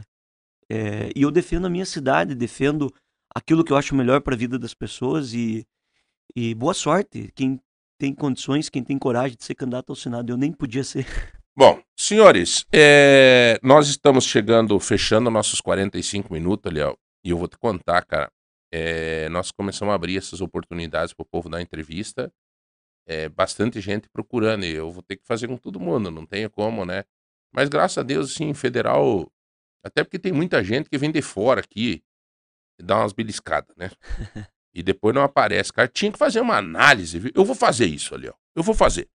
Fazer uma análise. Por exemplo, quantos votos o... aquele menino grandão lá, o Lupion. Quantos votos o Lupion fez em Ponta Grossa? O que que trouxe para Ponta Grossa? Quantos votos... Sabe? Vou começar a fazer um levantamento aí. Desses caras que vêm de fora, que pegam o voto, não tem problema. Tem que vir. Democracia, a cidade não tem... Não tem uma cerca elétrica, não. Mas tem que mostrar serviço. Não vem que sem nhenhenhé. Eu vou fazer esse levantamento, viu, Jonathan? Fala com o Eduardo lá para nós fazer esse levantamento. Com certeza. Tá? Vamos fazer um levantamento. Quanto voto cada candidato faz? Tem um cara chamado Jair, que tá escutando nós, que é o cara para você falar para fazer esse levantamento para nós. Tá? Vamos fazer. Quanto que o Tar veio fez? Quantos votos fez? E qualquer cidadão pode solicitar à prefeitura, pela lei de acesso à informação, essa relação? Aliás, o Eduardo Vaz, que é um colaborador nosso, que é o meu diretor, ele lançou um programa extraordinário, você tem que conhecer ali. É o bicho, cara. Sobre quem promete alguma coisa e, e os, com, quem prometeu e o que cumpriu. É um site que ele lançou. Então vamos entrevistar ele qualquer hora sobre isso. Mas legal isso. Vamos fazer esse levantamento, tá? O que é que esses deputados de fora aí? O, o Sembacre. Quanto que trouxe? O que que fez? Fez mil e setecentos votos. É, o que que fez por Ponta Grossa? O, e todos. Né? Veja, não estou dizendo que ninguém pode vir aqui fazer voto. Francisquini, que eu lembro que fez uma porrada de voto aqui em Ponta Grossa, trouxe o que para Ponta Grossa? Cric, cric. É? Gosto dele, meu amigo, não tem problema. Mas, bicho, então tá na hora de nós começar a fazer umas análises para não jogar voto fora. Leozinho, meu irmão, Deus te abençoe. Eu quero mostrar uma foto aí pra você. Ah, quando eu tava com ele, que eu era secretário da Ação Social, era... quem tá no Facebook vai ver ali no painel. Ué, mandei pra você as fotos, cara. Mandei pra você, meu brother. É, quer ver? Não mandou, não. Como não, cara? Ué? Ah, tu tá com um número novo? Meu Jesus, pera aí, cara. Pera aí, eu já mando, então. Aliel, vá se despedindo aí que nós vamos... Vou achar a, as fotos aqui para mandar para ele. Eu quero agradecer a oportunidade aqui na Lagoa Dourada de ter esse bate-papo. Pedir para as pessoas, para que as pessoas participem da política, independente de quem seja o seu candidato. Para que as pessoas pesquisem o histórico, o posicionamento. Pesquisem as conquistas, os resultados de fato que foram obtidos. Esse é um momento importante para o país, em todas as esferas, todos os cargos que você for escolher. Peço para que você acompanhe as minhas redes sociais, é onde eu tenho é. condições de mostrar o meu trabalho, o Facebook, o Instagram, que é arroba Aliel Machado, e dizer que eu tenho muito orgulho e agradecer. A gente está encerrando mais um período de trabalho dentro desse mandato, né? Com alguns meses para terminar.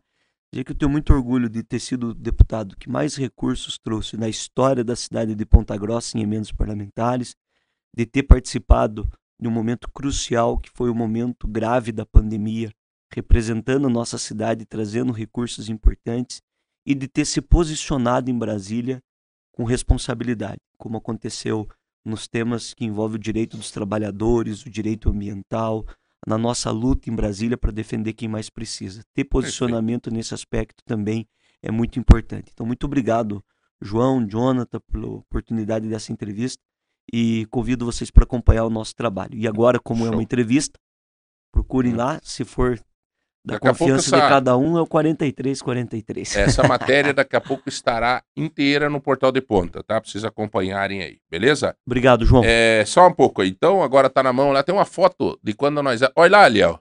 Olha lá. Olha o cabeludo. Hã? Eu era secretário, tá ali o Aliel no cantinho ali. Pra quem tá no Facebook, galera, é bom. A Carla, lembra da Carla? Era diretora lá do S O S, e você tá ali pequenininho no cantinho ali, ó. E a dona Marilu ali. E tá a dona Marilu Canto ali. Minha amiga faz aniversário dia oito de outubro. Minha amiga também, meu, meu respeito é... a ela, meu abraço. Outra foto é uma... Olha lá, olha lá. Oi, conhece Piá ali ou não? É aí tu tinha quantos anos? Aí, provavelmente essa foi Sim. no ano de noventa e oito. O Zucchi tava lá, ó, falecido Luiz Carlos Zucchi. Tinha nove anos aí. Foi prefeito, aí. Deputado, e você tava discursando ali junto com o Zucchi.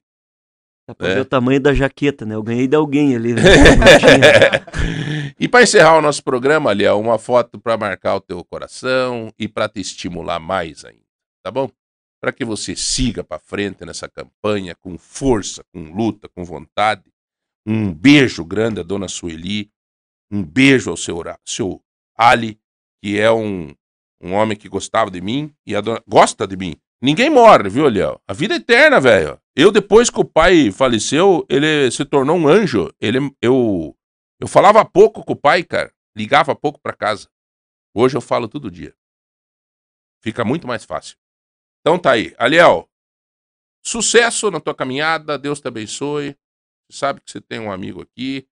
E independente de qualquer coisa, é, tamo junto. Né? Eu... Adoro você, adoro o Jocelito, tenho respeito pelo Ricardo Barros. É difícil pra gente que convive no meio, que tem muitos amigos, escolher um voto, né? Mas a maneira que eu posso de ajudar a cada um é essa, é de dar essas oportunidades de vocês falarem e de participar um pouco também da vida de vocês. Porque eu sei que a hora que eu precisar para atender alguém, porque graças a Deus, graças a Deus, ultimamente eu não tenho precisado pedir nada para mim. Nada. Então, eu fico feliz por causa disso. Vamos lá. Obrigado, João, e um abraço lá ao Jackson, só para não passar em branco. Ah, não, valeu, um abraço. Ih, vai querer mandar abraço para todo mundo que te mandou, vamos ficar até duas horas.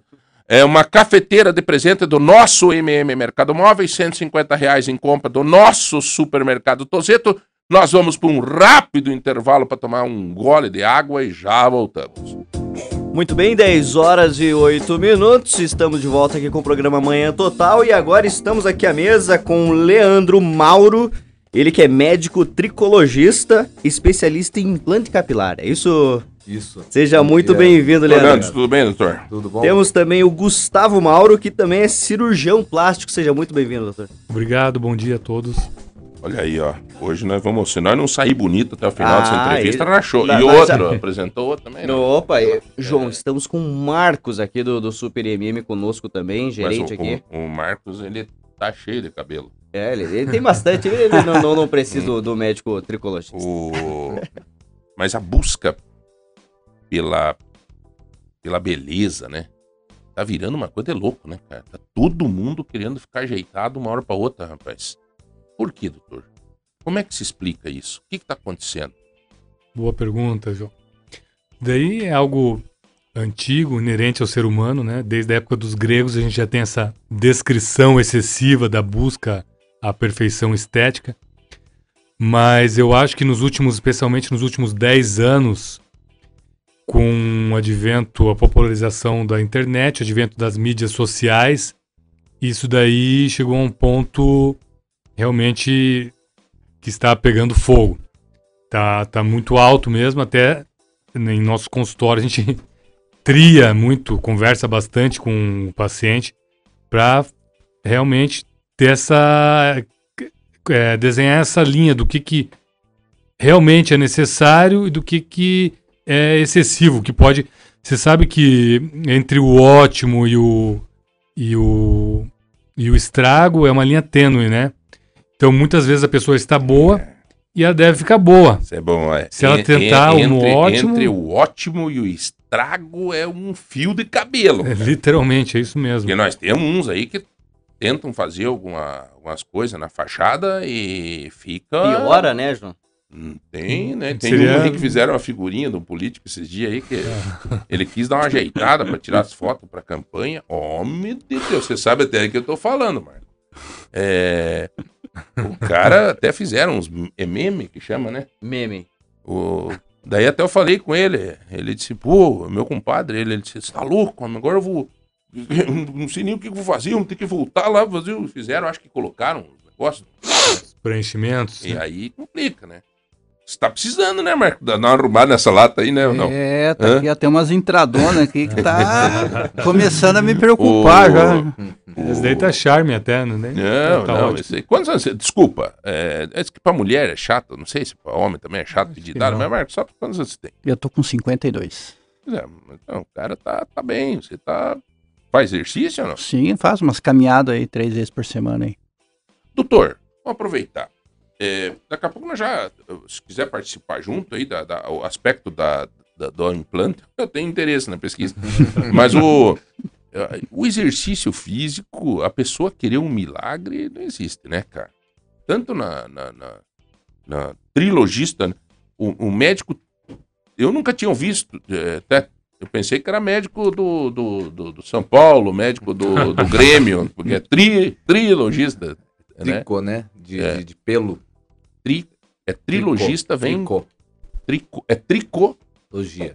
Tricologia. É. Isso, que é o estudo dos pelos, né? Dos, que vai, é o estudo de todos os pelos, na verdade, né? É um termo uhum. que a gente usa hoje, principalmente para cabelo, mas a ideia é o estudo de toda a anatomia, toda a função do pelo no corpo humano. Uhum.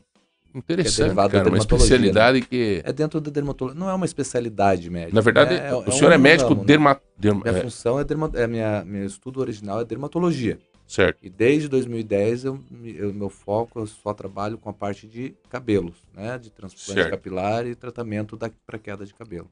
E, e eu, o... Até eu queria te fazer uma pergunta, eu não sei, Marco, se você já está nessa fase, acho que não, dos cabelos, hein? Mas eu percebi, eu tô com cinquenta e dois... É, eu percebi que o cabelo da gente começa a afinar. Sim, o, o processo de cair cabelo não é cair cabelo, né? O cabelo ele tem um processo de cair, nasce de novo, cair, nasce de novo, que faz a gente ficar careca e que o cabelo vai, durante esse processo, através de algumas ações de alguns hormônios, ele vai afinando, afinando, afinando, afinando, afinando, ao ponto de deixar de existir. Você teve entre estar calvo hoje e o cabelão que você teve nas fotos ali, em algum momento você deve ter tido cabelinhos mais fininhos, né? Por exemplo, eu que estou numa fase de, de calvície, é que os cabelos são muito mais finos do que os cabelos da área onde eles estão saudáveis. Ele afina, afina, afina, afina, afina, até cair, até sumir. Tem alguma pergunta, Marco? Nesse, nessa área? Não, não tenho, João. Nessa, é, nessa não. área não tem? Não. Tanto que, que na que, mulher... Por que o senhor, que é médico trico... É tri... Não, tricologista, né? Isso. Tricologista. É, o senhor não fez implante? Ainda não, né? Eu mantive... Foi uma tra... opção sua? Até o momento mantive com tratamento, né? O nosso, o meu pai é muito calvo, então eu digo que até tô bem, considerado a, a genética que eu teria dele. Uhum. Muito calvo mesmo, o pai, ele praticamente não tem cabelo nenhum no, na cabeça. E, e engraçado que para mim foi muito rápido, foi nos últimos três anos, assim, avançou muito rápido a minha, minha calvície. E... A calvície tem idade meio, não pra... tive tempo para fazer. Tem idade né? para ter uma virada de chave, assim, ou ela, ela vai se construindo com o tempo, doutor? Ela é mais grave enquanto a gente é mais novo. Parece até que é errado, não, mas ela é mais grave que ela está acontecendo, porque a gente tem mais hormônio, a gente tem mais ação desse hormônio que afina o cabelo. Pois é, mas é quando a gente é mais ou menos tem cabelo, é por isso que a gente não nota, por isso que a gente é difícil fazer um jovem tratar, porque ele tem um monte de cabelo, mas é a hora em que o hormônio está agindo e fazendo esse cabelo afinar. Então, por isso, quanto mais cedo tratar, melhor. À medida que a gente vai ficando mais velho, um dos grandes hormônios responsáveis por esse afinamento do cabelo é um hormônio chamado D H T, e ele vem da testosterona. Perfeito. Com a idade, a gente sabe que a testosterona vai... Caindo. caindo. Entre todos os lados negativos, o único positivo é que a velocidade de afinamento do cabelo diminui. É por isso que quando o homem chega aí com cinquenta e poucos anos com, com esse monte de cabelo, a tendência é que vá para o resto da vida, porque Sim. vai caindo muito devagar. Mas até os trinta, quarenta anos, que a gente tem a testosterona lá em cima, esse afinamento é super rápido, né? E o, a calvície, ela vem, é, ela é hereditária, né? Sim, a, a, a calvície comum, né? É que nem eu, eu careca, isso. né? Eu sou careca, eu não tenho mais salvação, eu o, sei, eu o... já fui em tudo que é igreja, tudo, não foi tudo. Mas o, a, a, Ainda, o né? careca não tem, né? Eu, por exemplo, só se... Né? Mas assim, é... É, é hereditário de que qual? Da, do pai ou da mãe? Porque, por exemplo, a família do meu pai era tudo cabeludo, cara. É, a, da mãe era tudo pelado. A genética, ela se chama androgenética, né? A alopecia androgenética, que é a calvície comum. Ela é relacionada à genética, a, aos hormônios terem ligação com o folículo e manda ele afinar. Basicamente em linhas rápidas, né? Antigamente falava-se que vinha somente da mãe, que era ligado ao X, né, no cromossomo. Mas hoje em dia sabe-se que não. Existem diversos genes, então ela é... É igual o olho azul. Pega o pai com o olho azul, a mãe com olho, com olho castanho e você sai com o olho verde. A calvície é mais ou menos assim. Você mistura, deu sorte de pegar os genes mais agressivos, vai ficar careca. Deu, o teu baralho deu bom, vai, não fica careca, né? Então tem que... Tem, depende da, da mistura mesmo. Entendi. Jonathan, faz umas fotos separadas de cada um que vai dar matérias boas aqui pro portal. Sim. Né? De temas separados que tem interesse de todos. O... Doutor Gustavo, né? Gustavo Sim, é... Gustavo. Gustavo, doutor Aham. Gustavo. Eu tenho uma pergunta que não tem nada a ver comigo, mas a questão da barriga, homem do céu. É... Marco. Ah, isso é um problema, né? Eu tava falando com o senhor Geroslau Pauli, que na... domingo almoçamos lá no Instituto, e ele até... Brinquei com ele, nossa, nós paramos de fazer um pouco de academia, né? Porque nós fazíamos junto, moramos ali no mesmo prédio e... e eu acho que um pouco isso, né? Para de fazer exercício. Mas como é que faz, homem do céu? É difícil pro homem? Ou é problema do homem, da Qual mulher? Qual é a salvação? É. Então, na verdade, hoje em dia, as pesquisas é, né, médicas já, já falam claramente isso, que se você quiser perder gordura, é mais importante que o exercício, mais ou menos setenta por cento é o que você come, né? Uhum. E no caso do homem, posso dizer também, que sei bem, que você bebe. Uhum. Né? Porque a bebida de álcool, ela é muito calórica. É muito calórica mesmo. Cerveja é muito calórica. Uhum. Então, né, não estou sendo contra, só estou dando a informação. A gente faz o que quiser com ela, claro. Uhum. Então... É, do ponto de vista não cirúrgico, mais importante do que o exercício é o que você come. Tá? É o cuidado com o que está engolindo. É uma reeducação alimentar, né? É qualidade, mais do que quantidade. A gente pensa muito em quantidade, é a qualidade da comida. Tá. É, o que que é, o nutricionista pode falar melhor do que eu, mas o que que é qualidade? A gente tem comidas, é, por exemplo, a, a farinha branca, que está presente em massas, em pães. É... Hum, ela estimula alguns hormônios, a insulina no caso, que são hormônios que fazem acúmulo de gordura no nosso corpo. Então a qualidade é muito importante, o que você come e a quantidade, claro. E o álcool, ele, no caso do homem, o álcool, cerveja, é, é difícil, viu? Porque a cerveja é o pão líquido, né? A cerveja uhum. é o pão líquido e... Quantas cervejas você toma num churrasco final de semana? Aí é complicado. Mais Aí, ou menos. Ah, até que nas... Eu, até as duas, três primeiras eu conto. Depois eu perco a contagem. Ei, Rodrigão? Vai cinco fácil? É, Marco. É, bem isso mesmo. Ei, Marco, não é seis, aí, seis lata fácil, vai? Ah, vai, né? Dez? Não, também não, né? Depende do tipo, dia, quando né? eu tô em casa, assim, que eu tô com a família...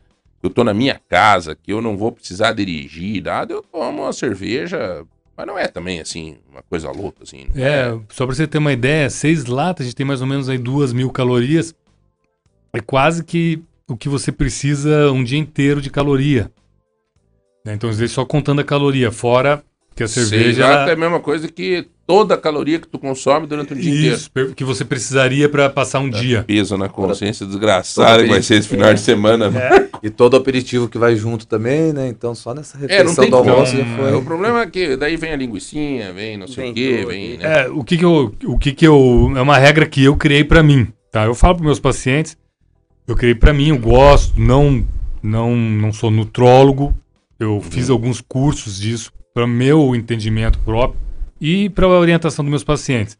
Mas é a regra oitenta vinte. O que, que é a regra oitenta vinte? oitenta por cento do tempo você tem que ser regrado. Tem que comer bem, boa qualidade, se exercitar, né, que são os, os outros trinta por cento. A gente pode entrar na parte de exercício, então ah, uma, uma caminhada, não sei. O mais importante hoje em dia, a gente sabe, é a musculação, tá? Principalmente com quem tem mais de quarenta anos, que vai perdendo massa muscular. E quem faz musculação, que tem uma, um músculo mais hipertrofiado, ele tem um gasto calórico maior do que uma pessoa de mesmo peso com menos músculo. Entendi. Tá?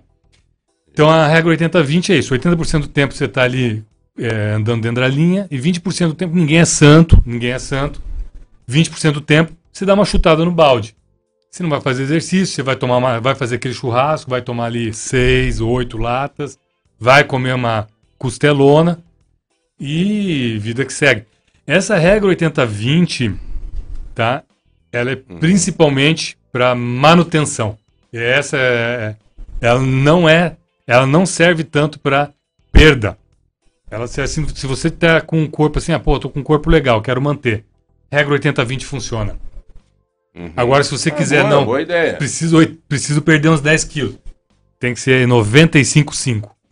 Entendi. Da, ou cem por cento zero. Ah, é mais duro. É, Pelo é, menos é, é. Essa, é, essa questão da, da, da barriga, né, em si, que é aquela barriga abdominal, sei que eu já tive. Uhum. Isso, João, isso até pra gente, isso incomoda, né? A gente vai, se olha no espelho, vê aquela barriga, a gente fica... incomodado, precisa se fazer alguma coisa. Só que a, a, além da estética, né, da, da, da, uhum. da barriga, eu, eu, a gente não percebe. Mas assim, é, quais são as consequências dentro do nosso organismo de, de, de a gente estar tá com aquela barriga, a gente pensa em nós esteticamente, putz, eu preciso eu perder essa barriga. As consequências porque, da saúde mesmo. É, exatamente. As consequências da saúde que muitas vezes as pessoas não... Deixam para o segundo sim. plano. Deixam como segundo plano. Sim. E aí, Boa, que de Marcos. repente, pode morar o perigo. Sabe? Boa, Marcos. Então, Marcos, essa, na verdade, a pergunta-chave é essa. Porque a estética, ela é um espelho da saúde.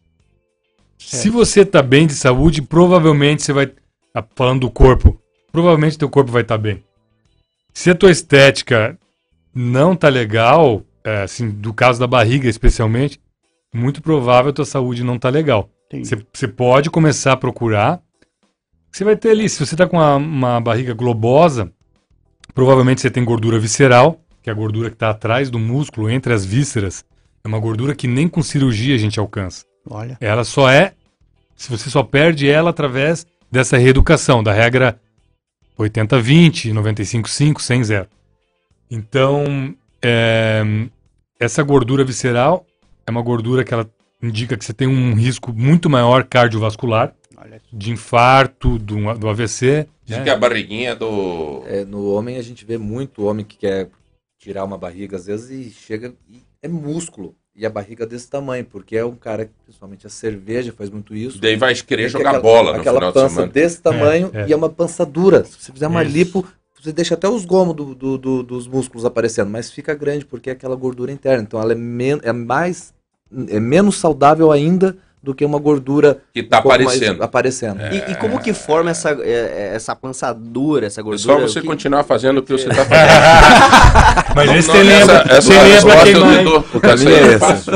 O caminho é esse. Só continuar. Tem que churrasco, e festa, e cerveja. Tu é piazão novo, hein, mal. Espere é. pra ver.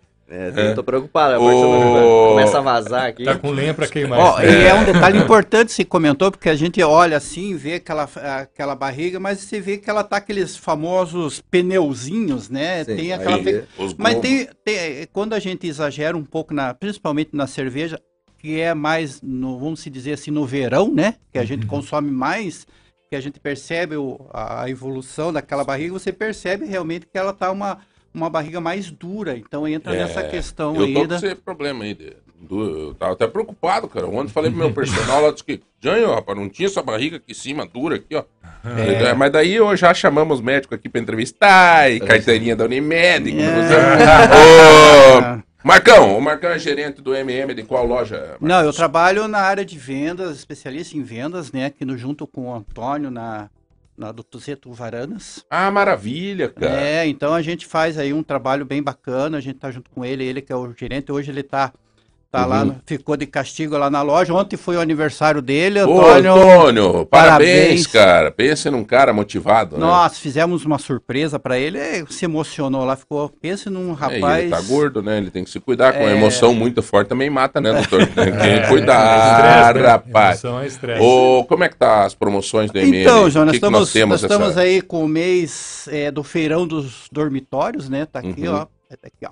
Começa ah, a ver aqui, ó, feirão dos aí, dormitórios, ó. Tem muitas, muitas ofertas, realmente ofertas, tem muitos lançamentos de, de, de produtos, isso que é bacana, porque a Mercado Móveis sempre está participando em feiras, sempre está uhum. trazendo novidades, né, lançamentos de, de, de, de, na área moveleira. O, o André está uh, pedindo aqui, André, está pedindo da é, T V... setenta polegadas? Ô, André, tá sobrando dinheiro aí, velho. Opa, tá sobrando, aí, tá sobrando parede. É porque eu acho que a, a, a Copa do Mundo. É a Copa você do pode mundo. notar é que vai ter agora a Copa do é, Mundo. É maior tem... que essa de vocês. Oh, né? oh, pois oh, é, cara, eu acho que essa aqui é... Que tamanho que é essa aqui, Marco? Essa aqui, essa aqui é, acho que deve ser a setenta e cinco é, ou oitenta. É quase o tamanho dessa. Eu acho aí. que é uma setenta e cinco. E, e quanto tá? Você lembra, assim, a de... Acho que na faixa aí de uns nove, de entre oito mil e quinhentos a nove mil reais, mais ou menos. Ah, mas, mas se eu, é setenta polegadas. É, mais né? ou menos aí. Mas eu, é um cinema, homem. Se o André, se o André tiver aí, dá uma, passa um WhatsApp aí no quarenta e dois. Eu vou passar o É, isso. Do, daí a gente do, do passa, do faz um, um orçamento bem bacana. A gente faz em mostra, quantas vezes? Fazemos até no carnezinho, até em dezesseis vezes, sem entrada. E ainda, olha, primeiro pagamento aí até para outubro dá para fazer. Então, assim, é, tem, tem muita flexibilidade em relação a, a prazo, então realmente olha, vale a pena. O Henrique, gerente do nosso M M, que era gerente da Santa Paula, um cara dez. Show de bola. Marido da Carmela, que a, ela que manda naquela casa. O Henrique está em Santa Catarina agora, Santa né? Catarina. Mas está nos escutando lá. Diz que esta aqui é setenta e cinco polegadas. setenta e cinco é. polegadas. Ô, Henrique, um abraço. Um abraço, Henrique. Fique bem aí, é, cara. setenta e cinco. Vai voltar bronzeadinho, né? É. Pra não ver com um marquinho de sunguinha, assim, que daí não, hein, Henrique? Fica tranquilo, irmão. É bom, o... você pode comprar em... dezesseis vezes dezesseis, no carnê, em, em dez no, vezes no cartão. No cartão também até em doze vezes, tem uma, um, uma taxinha bem pequena, ou em dez sem juros, então tá da, da melhor forma possível, via Pix, cartão no débito, crédito, como quiser. Eu tenho uma pergunta aqui de, se, já que falamos em preço, se um procedimento estético hoje é muito caro. Depende do que tipo, né? Hein, doutor? E depende do estado também, eu acho que depende, né? É, né? Você sabe que, que, que acho que antes de, do preço você tem que saber o que, que você está comprando. A pessoa que, que, que vai atrás de um procedimento estético como uma coisa pontual, quero fazer uma lipo, quero fazer um transplante de cabelo, quero fazer uma harmonização facial, se ela vai atrás só de uma coisa, não vê o que, que tem por trás, o médico, o estudo que a pessoa fez, ou até o currículo, os, os pacientes que fez, ela acaba com o que a gente falou no começo, com a demonização ali facial, né, que é o... Uhum. Com casos, então assim, o que, que é caro, o que, que é barato, né, se a gente vai botar saúde no lugar, uma aparência por longuíssimo prazo, é, eu acho que tudo doutor, é barato, né. O, o, o Gustavo, é... Me diz uma coisa, tá, tá havendo uma prostituição nisso, né? Tem dentista fazendo... Vou te contar, eu fui numa dentista uma vez, ela pegou e me disse assim, nossa, João, você tá com uma papada. Eu aplico aqui um ácido, um não sei o que, já vai diminuir, tá? Eu disse, não é meta bala, mulher, pô, fazer. E que ele me tracou umas dez Funcionou, João? Olha aqui, rapaz, tá tudo aqui, ó.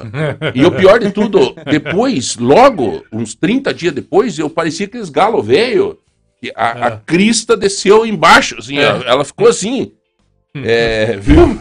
Onde a minha filha dava risada de mim, Marco. É. A minha filha dava risada, mas o... aplicou lá um... Então, vou te dizer, o teu exemplo é bom, tá? Porque o que que tão, tá acontecendo hoje? Estão vendendo receitas de bolo.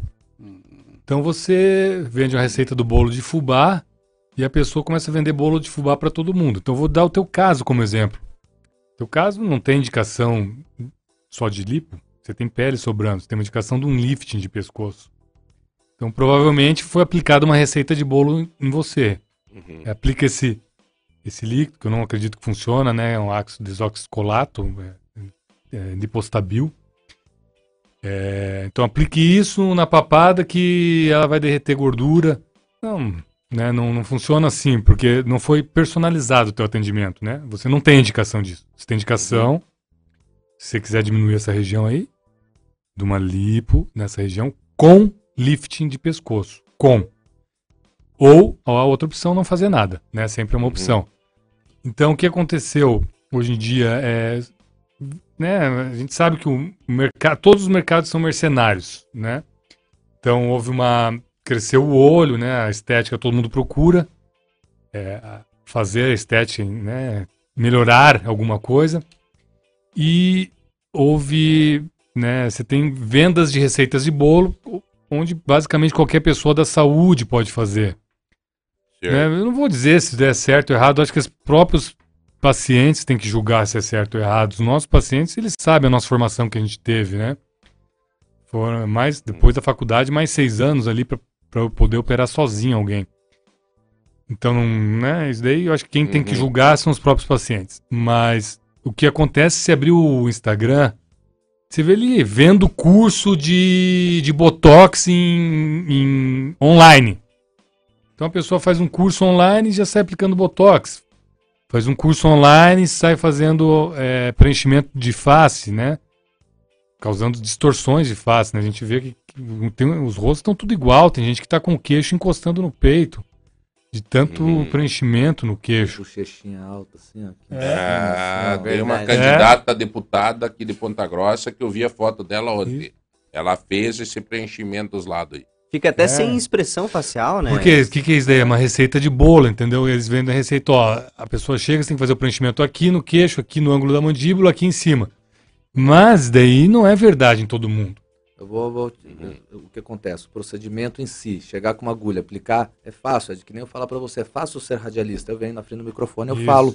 Não é assim. Uhum. Você tem que ter o timing, tem que saber o que falar, saber conduzir, saber preparar a matéria. É igual fazer um procedimento de, de aplicar alguma coisa, fazer um transplante, que é pegar o fio e botar ali. Eu tenho que saber a indicação, saber o tipo de fio, saber o ângulo do fio, saber se vai pegar, saber a área, quantos que eu tenho que botar. Isso é a regra, o vendedor. Sim. É, tem que é só chegar e entregar um produto. É, não, você tem, tem que acreditar ter... no produto. Tem que saber tem que comprar o produto. Especialista em venda. Exatamente. Né? Sim, exatamente. Você tem que conhecer, você tem que conhecer o que vai oferecer. Primeiro você tem que ver qual é a real necessidade da pessoa. Primeiro né? você tem que saber Pronto. comprar para poder vender. Veja como tem uma relação né? interessante, né? Ver a real necessidade. É, olha, eu, porque nem sempre aquilo que você está procurando é o ideal para você. Porque às vezes você pensa assim, não, eu quero... você idealizou lá uma Angelina Jolie, lá, o rosto. Eu quero que fique igual. Mas... A, não, tem nada a ver. Não tem nada a ver. Então, às vezes, a pessoa vai lá e faz o que a pessoa quer. Então, olha, realmente, nesse... nesse aspecto não vai ficar legal, o que vai ficar legal... E a safadeza ajustado... acontece como? Por exemplo, o cara chega no Mercado Móveis, ele... Hum. Ele não quer aquilo, mas daí tu... aí vai, aí faz o cara Sim. comprar, o cara chega em casa, depois se arrepende, não consegue pagar, não, não paga duas parcelas, Sim. não paga as outras. Vamos puxar agora para a área médica. Mesma coisa. Você vai lá, força o cara a fazer uma coisa, e tem muita picaretagem desse jeito tem, aí também. Tem bastante. Aliás, doutor, nesse ramo, até tem uma pergunta aqui, uma preocupação na mulher, né? Diz ela, olha, tem morrido também muita gente... que vai fazer um, uma lipo e acaba morrendo. É... Bem, o, o único a maneira de evitar isso cem por cento, eu garanto, é não fazendo. Daí você está garantido que não decorre nenhum risco. Todo procedimento, obviamente, tem risco. A qualquer lipo, um. Qual, qualquer né? um. Não tem. Você bota um, uma coisa... É, né? Esse, esse daí que você botou no pescoço. Você pode, pode ter uma reação... na, na é, é raro, mas você pode ter uma reação anafilática. Morrer ali na cadeira. Uma cirurgia de apendicite, pode não sei o quê. Quer dizer, mexeu com o corpo, você está no risco. que, que a gente faz é o controle do risco, né? O que, que é o controle do risco? Você quantifica o risco da, do paciente no consultório, às vezes tem que mandar para um cardiologista, você faz o procedimento num lugar adequado, né? Não, não, é, num, num, se for um procedimento maior como uma lipo... Vocês operam aonde, hospital, doutor? Os, é, as cirurgias de maior porte, são, por exemplo, a lipoaspiração, que você falou, a gente faz num hospital de cirurgia plástica. Clínica Firenze. Em Curitiba. É, em Curitiba, é. Tá. Tá. Agora é o Hospital Firenze. É, o Hospital Firenze. Hospital Firenze. Hospital Firenze, isso. E... Os, os cabelos, a gente tem uma sala de procedimento, porque é uma cirurgia de menos agressividade. Apesar de ser uma cirurgia longa, nós se faz no próprio... É porque cirurgias com anestesia local, que tenha menos invasão, né? Que o paciente fique ciente. Sim. A gente tem um, a gente tem um local, né? A gente tem certo. A nossa sala cirúrgica na... Certo. E a outra você faz nesse hospital. Firenze, maiores, é. Vocês não atendem. Vocês aqui em Ponta Grossa vocês estão chegando agora. Eu atendi em Ponta Grossa durante muitos anos, né? Eu certo. Atendia no consultório da, uma, da esposa do meu primo, certo. Que é ginecologista. E desde dois mil e... Foi que a gente começou vinte e um, vinte, vinte e um, que a gente começou a migrar. Hoje nosso atendimento é exclusivo para homens, né? Certo. E daí teve a pandemia, eu parei de atender em Ponta Grossa, porque ficou inviável esse vai e vem, difícil trazer. Inclusive a clínica que eu atendia tinha muita gestante, não, não fazia sentido eu estar atendendo. E agora que eu, a gente decidiu voltar, a clínica é para homem. Então a gente decidiu que não, não fazia sentido atender numa clínica de ginecologia. Sim. Então nós estamos, voltamos a atender... aqui, esse mês que a gente voltou a atender em Ponta Grossa, é, né? Especificamente em Ponta Grossa. Na clínica Atmos, que é uma clínica de multiespecialidade, que é aqui, na, é, aqui próximo, acho que o prédio eu, se chama eu, Infinity. É, né? É no nosso prédio lá. É, é Infinity o nome do é, prédio, É, o meu né? escritório é lá, é. Isso, é uma clínica é. de multiespecialidade muito legal lá, que a gente atende o dia, fazemos os procedimentos ainda em Curitiba, mas a pessoa vai, faz o procedimento e volta, então a gente faz todo o atendimento. Com, esses procedimentos mais complexos, assim, tem que... O, o médico tem que também estar tá tranquilo, né? Ele ah, está fazendo aonde ele sabe... Ele precisa material, abrir a equipe, é, né? É, transplante capilar, a gente trabalha em cinco, seis na sala, de trazer toda a equipe para cá, mais material, microscópio, equipamento, não faz sentido. Quando, quanto tempo leva o procedimento de transplante? A cirurgia leva em torno de umas oito horas, né? O paciente fica com a gente entre dez, doze horas, porque ele chega, a gente faz um preparo, nós só fazemos um procedimento por dia, nosso atendimento é personalizado, toda a cirurgia estamos noventa e nove por cento, nós dois participamos, assim, para poder é, é, tá sempre estar sempre tranquilo, porque é uma, uma cirurgia longa, né? Então uhum. a gente faz, então chega o paciente...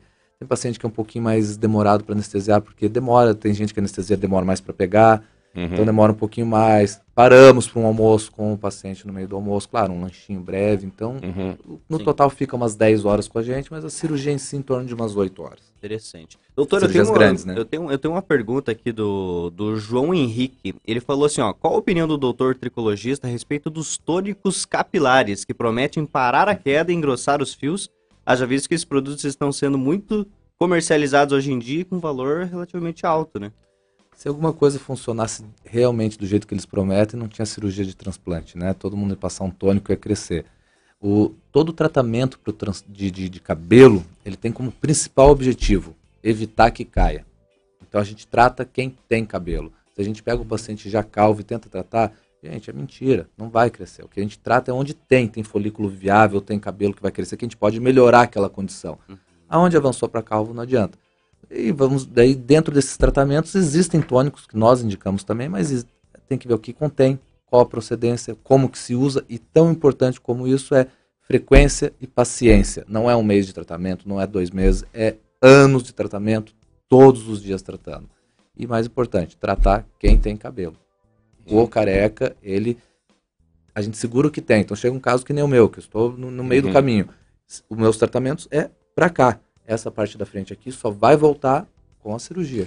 E é algo que nós estamos Bom, já se... Senhores, nós vamos ter que chamar um rápido intervalo. Você vai participando no trinta vinte e cinco dois mil e também nos nossos grupos do WhatsApp para concorrer a uma cafeteira, hein, Marcos? Hoje estamos bem. Estamos bem. Friozinho, um café bom. Uhul, uma delícia. Cafeteira apresenta o nosso M M Mercado Móveis e também cento e cinquenta reais em compra do nosso supermercado Tozetto. Nós estamos conversando no nosso pod show de hoje, na nossa roda aqui, com o doutor Leandro, que é tricologista, né? Médico dos pelos, né? Principalmente a questão do cabelo, transplante capilar. né? Já combinamos aqui, vamos fazer.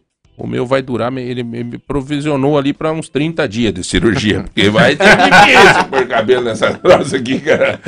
E também junto com o doutor Gustavo, é, que é médico... Cirurgião plástico. Cirurgião plástico, né? Então, um minuto só.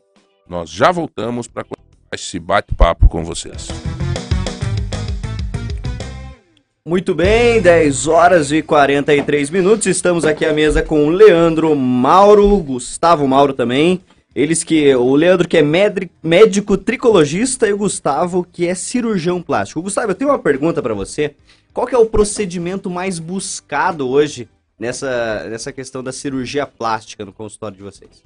Bem, é, hoje atendemos só homem no nosso consultório, número um é o que o meu irmão estava falando aqui é o cabelo, né? Então, é em torno de setenta por cento dos homens buscam melhora em relação à, à parte do cabelo.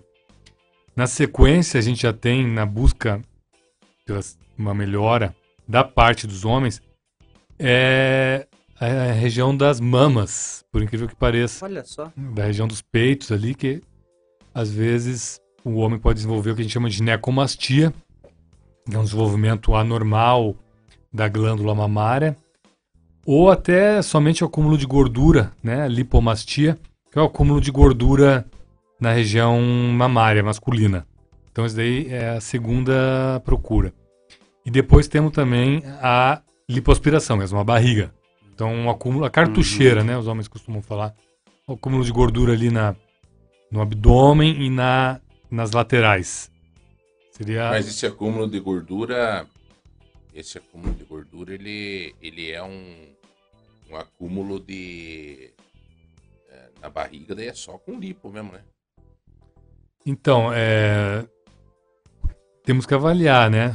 A gente tem que ver quanto disso é gordura interna, né? Aquela gordura visceral que a gente estava conversando.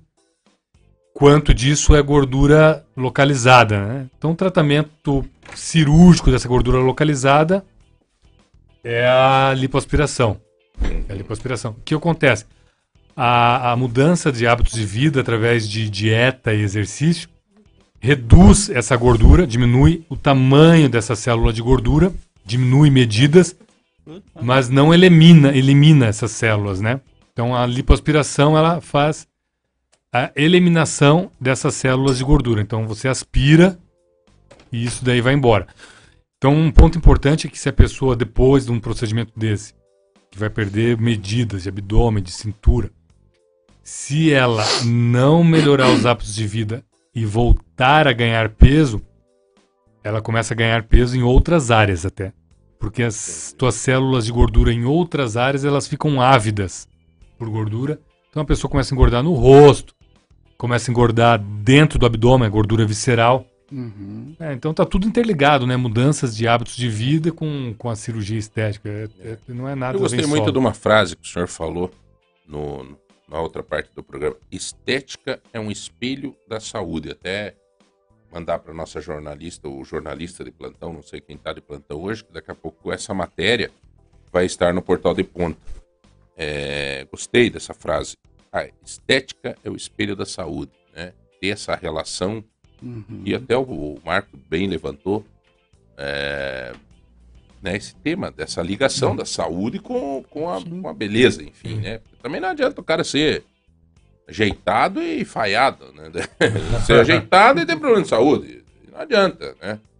Então é, é aquela coisa, o cara ter dinheiro e não saber aproveitar Exato. o dinheiro, né? São, são coisas óbvias na vida que tem que ser feitas com... com certa coerência. Doutor, já teve situação de chegar a gente no seu consultório e o senhor dizer assim, cara, não precisa? Frequentemente fazemos isso. Quando a expectativa é muito alta, é, a pessoa às vezes tem uma expectativa muito alta, vem até com uma foto de alguém, uhum. ou um filtro de Instagram, isso daí é irreal, né? No consultório, na prática médica, a gente acaba mostrando fotos para a pessoa ter uma ideia de como que é o, o procedimento antes e depois. Mas a pessoa que vem com uma foto de alguém, seja um famoso ou não, ah, eu quero ficar com assim, com esse nariz, né? Com esse abdômen. Isso é irreal. completamente real, que cada um tem sua, é, a sua genética, suas características inerentes a ele, a própria pessoa. Então, a pessoa com expectativa muito alta, a gente não opera. A pessoa com, é, por exemplo, uma indicação pobre, né? Então, no caso aí da, da careca, a pessoa tem muita calvície e pouca área de pelo. Então, a gente acha que também é uma cirurgia pobre, né? Você fazer essa, essa indicação. O obeso, né? Uhum. Paciente que está acima do peso. É uma situação... Uhum. Ele tem que emagrecer. O obeso acha que vai fazer uma lipo, vai ficar sarado. No cabelo, que eu, que eu percebo bastante, é o que hoje, voltando ao tema de, de, de como que virou mercantilista, né, a coisa. O pessoal entra na internet e vê uma foto de um careca e de um cara cabeludo. Não sabe nem se está montagem ou não. E ele chega na clínica assim, pô, sou careca, eu vou ficar cabeludo. Ele esquece que no meio do caminho tem um monte de coisa. Se ele tem indicação, que tem a cirurgia, que vai demorar um certo uhum. tempo, que tem o tratamento. E muitas vezes chega com essa ideia. Chega assim, ó, vou ficar cabeludo. Num caso que nem o seu, dá para melhorar? Dá. Dentro de toda uma discussão, mas vai ficar cabeludo? Não, não vai ficar cabeludo. Se vo... e se... Essa é a, tua... a expectativa. Não vai sair, né, daqui pra cá. Eu já me entreguei, né, pros gaiteiros. Ô, doutor, se a pessoa tem alo... alopécia, que é uma doença, vai ter algum sucesso fazendo transplante? É que alopécia quer dizer queda de cabelo, basicamente. Tá? O grande impor... importante do alopécia é o sobrenome. Então, alopécia androgenética, alopécia areata, alopécia frontal fibrosante. Então, normalmente, quando a pessoa fala alopecia, ela está pensando, pensando nessas doenças. Primeira coisa, tratar a doença, né? É, hoje a gente vê muito uma, uma alopecia bem como essa, frontal fibrosante. Você vê principalmente em mulheres que os cabelos vão caindo na frente, assim. É super grave. A gente tem que tratar a evolução. É, uhum. a, só vai ser discutido um transplante ou qualquer Depois coisa. Depois de, de, de resolver Resolvido, isso. Resolvido, não é, está caindo mais. Eu tenho ansiedade, depressão, tomo calmante e remédio para dormir. Meus cabelos caem bastante. É, eu tenho até medo, às vezes, de pentear. Tem alguma coisa a ver com os remédios? Muitos remédios, sim, podem aumentar a queda de cabelo.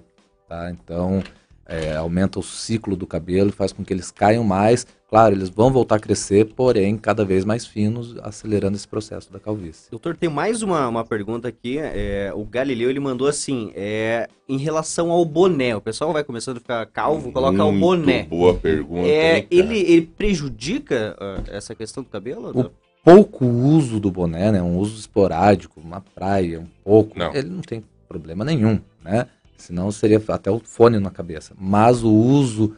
De, de, dele o tempo todo, com algumas pessoas, tem gente que vai dormir com o boné praticamente, sim, né? Tira para dormir. Viu, doutor? Usa boné de noite. É só o senhor ir no quartel da Polícia Militar.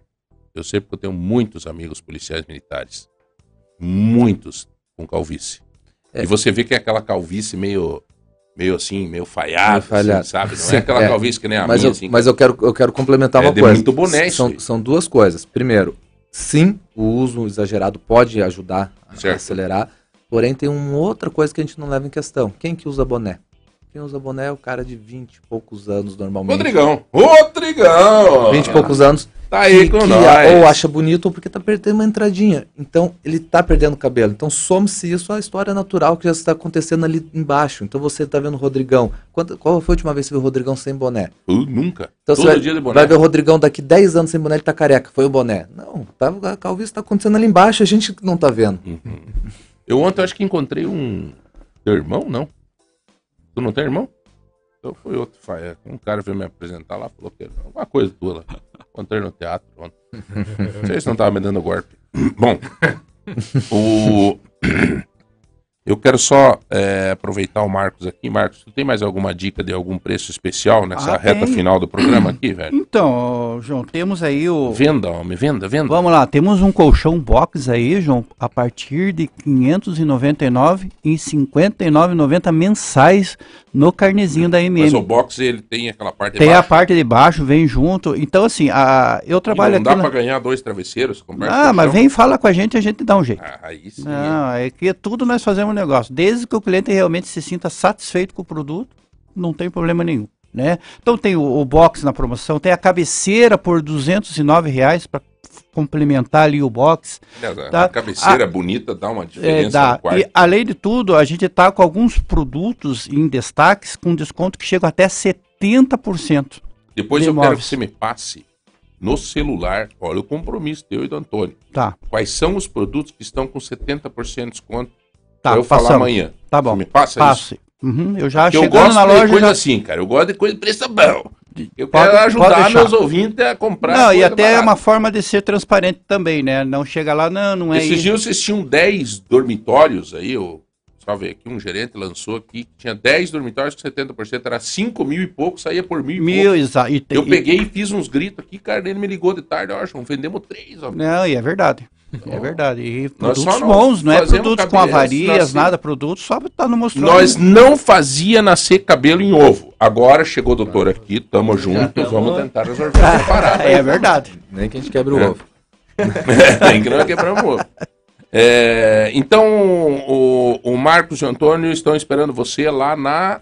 Aqui na loja do Tozetto Uvaranas, e o legal é que a gente tem um horário diferenciado que é até às vinte e uma horas. Então você que está saindo de casa, ah, não vai dar tempo de pegar a loja aberta, às vezes em lojas de rua, vem até a nossa loja, porque nós temos todos os nossos mix de loja de rua. Então é, a gente mostra tanto na loja quanto no nosso sistema, então a gente recebe com, com aquele cafezinho. Até sábado fizemos, o Antônio fez uma quirera. Pense na quirera, pense no homem cozinheiro, no, todo sábado ele inventa alguma coisa, esse Legal, sábado cara. agora era uma quirera que ele fez para os clientes. Bom, lá, foi um sucesso, então todos, todos os, convidados. A todos os colaboradores lá do M M aqui de Uvaranas, do Tozetto Uvaranas, nosso abraço, um abraço a todos. E obrigado, Marcos, por ter Valeu, obrigado, obrigado pelo hoje. espaço aí. E, e obrigado Tamo aí, junto. doutor, aí, pelas explica Tamo explicações junto. aí. Que... São dez horas e cinquenta e quatro minutos, nós estamos indo para a reta final. Temos que fazer o sorteio. É, ficou muita pendência, doutor. De repente, numa outra oportunidade, se vocês Sim, puderem voltar, se não tiver condição de voltar os dois, vem um, falamos de um Sim. tema, vem outro. Mas é importante porque é, ficou muita pergunta para trás. Exato, é... muita gente participando. E eu tinha certeza disso. Esse tema é que nem falar de pet, falar de criança, de educação de criança e falar de, de, de estética. É impressionante. Eu uso o chapéu todo dia, pois trabalho com um leiturista de luz. Isso é prejudicial? Perde o cabelo? Nós respondemos, né? É, o ideal seria, pelo menos, nos dias que não estão... A gente sabe que ele tem que usar, né? Pelo menos nos momentos... Na hora da folga dele, tirar, né? Deixar o, é. dar uma aerada no, no couro, né? Tá certo. É... Então, gente, conversamos com o doutor Leandro. É uma especialidade muito rara pra gente não encontrar, né? É difícil encontrar um médico especialista em... Em, em cabelo, basicamente. Em né? cabelo, basicamente cabelo. nisso, né? E também com o doutor Gustavo, que é médico... É... Cirurgião, cirurgião plástico. plástico, né? E que hoje às quatorze horas estará me atendendo no consultório. E aí, né? Porque eu acho que vão ter que fazer uma remodelagem. Olha, que vão ter que... E é, eu acho que cumprimos a nossa missão nesse primeiro momento, mas ficou bastante coisa pendente para a gente estar estendendo, doutor. Obrigado aí por vocês terem nos dado essa oportunidade de estar junto com a gente aqui. Obrigado a vocês. Show de bola. Um grande abraço. Obrigado aí pela oportunidade, seria um prazer voltar, realmente a gente ficou é, várias coisas eu, eu queria, eu queria, né? Tempo é curto, é, eu queria ver até o que vocês gostam de cozinhar e tal, mas hoje não vai nem dar tempo, na próxima é. vocês contam algumas peculiaridades. Vamos, vamos, vamos combinar de novo, vamos marcar, tem muito... O sorteio. Bora para o sorteio então. Vamos lá, vamos lá, que rufem os tambores. O ganhador da cafeteira hoje é o Vinícius, final do telefone sete cinco oito um. Vinícius, Vinícius, muito obrigado pela participação. Amanhã, não, na sexta, a gente sorteia os cento e cinquenta reais em compra. Vamos fazer um rápido giro, um rápido giro de notícias. Vamos lá, Portal de Ponta, o seu portal de todos os dias. As notícias que estão no portal e que você pode acompanhar. A criança de três e quatro anos já podem receber a segunda dose de reforço da vacina Covid em Ponta Grossa. Preciso que os pais e responsáveis fiquem atentos à data que está na carteirinha da vacinação. Confira a matéria no portal. Vai lá. Motorista perde controle e caminhão tomba após bater contra maquinário de pavimentação. É. Em Ponta Grossa. O acidente aconteceu em Piraquara. É, dando... Quadrilha suspeita de desviar mais de cem milhões é alvo de operação da Polícia Federal no Paraná. Inclusive, respingou até para Ponta Grossa aqui. Vale a pena ver essa matéria no portal. Vai. Driver, driving Experience permite que visitante conheça Parque Vila Velha em seu próprio veículo. Nós vamos fazer uma entrevista com o Leandro lá do Parque Vila Velha sobre isso, para você facilitou a, vacina, a visitação do Parque Estadual de Vila Velha. Mega Sena sorteia nesta quarta, prêmio estimado em catorze milhões. Dá para comprar um jogo de quarto no M M tranquilamente. Uhum. Vai lá. Jovem é preso após P M descobrir mandado de prisão em Ponta Grossa. Até que, enfim, o preço do leite tem uma quedinha, né? Opa. Após altas consecutivas no preço do leite, ele registra uma queda no Paraná. Isso que nós somos a capital nacional da produção do leite, que é aqui do lado, em Castro. Vai lá. A C P G debate projeto de lei que obriga restaurantes a fornecer água gratuita. Uma vergonha. Traga o vereador aqui para nós falar sobre esse projeto. É piada esse projeto. Senhores, é... muito obrigado a todos pela audiência. O pessoal do esporte já está pronto. Amanhã nós estamos de volta. Fé e coragem. O resto nós vamos atrás. Cuidem da saúde. Muito, uh, muita atenção a você que está no trânsito, né? Aliás, aumentou o número de acidentes de trânsito no centro de Ponta Grossa. Tem que tomar cuidado. Ontem eu falava com o pessoal do SAMU, eles estavam me chamando a atenção sobre isso, nós vamos ter que falar sobre isso também. Fiquem bem, fiquem com Deus e até amanhã. Tchau.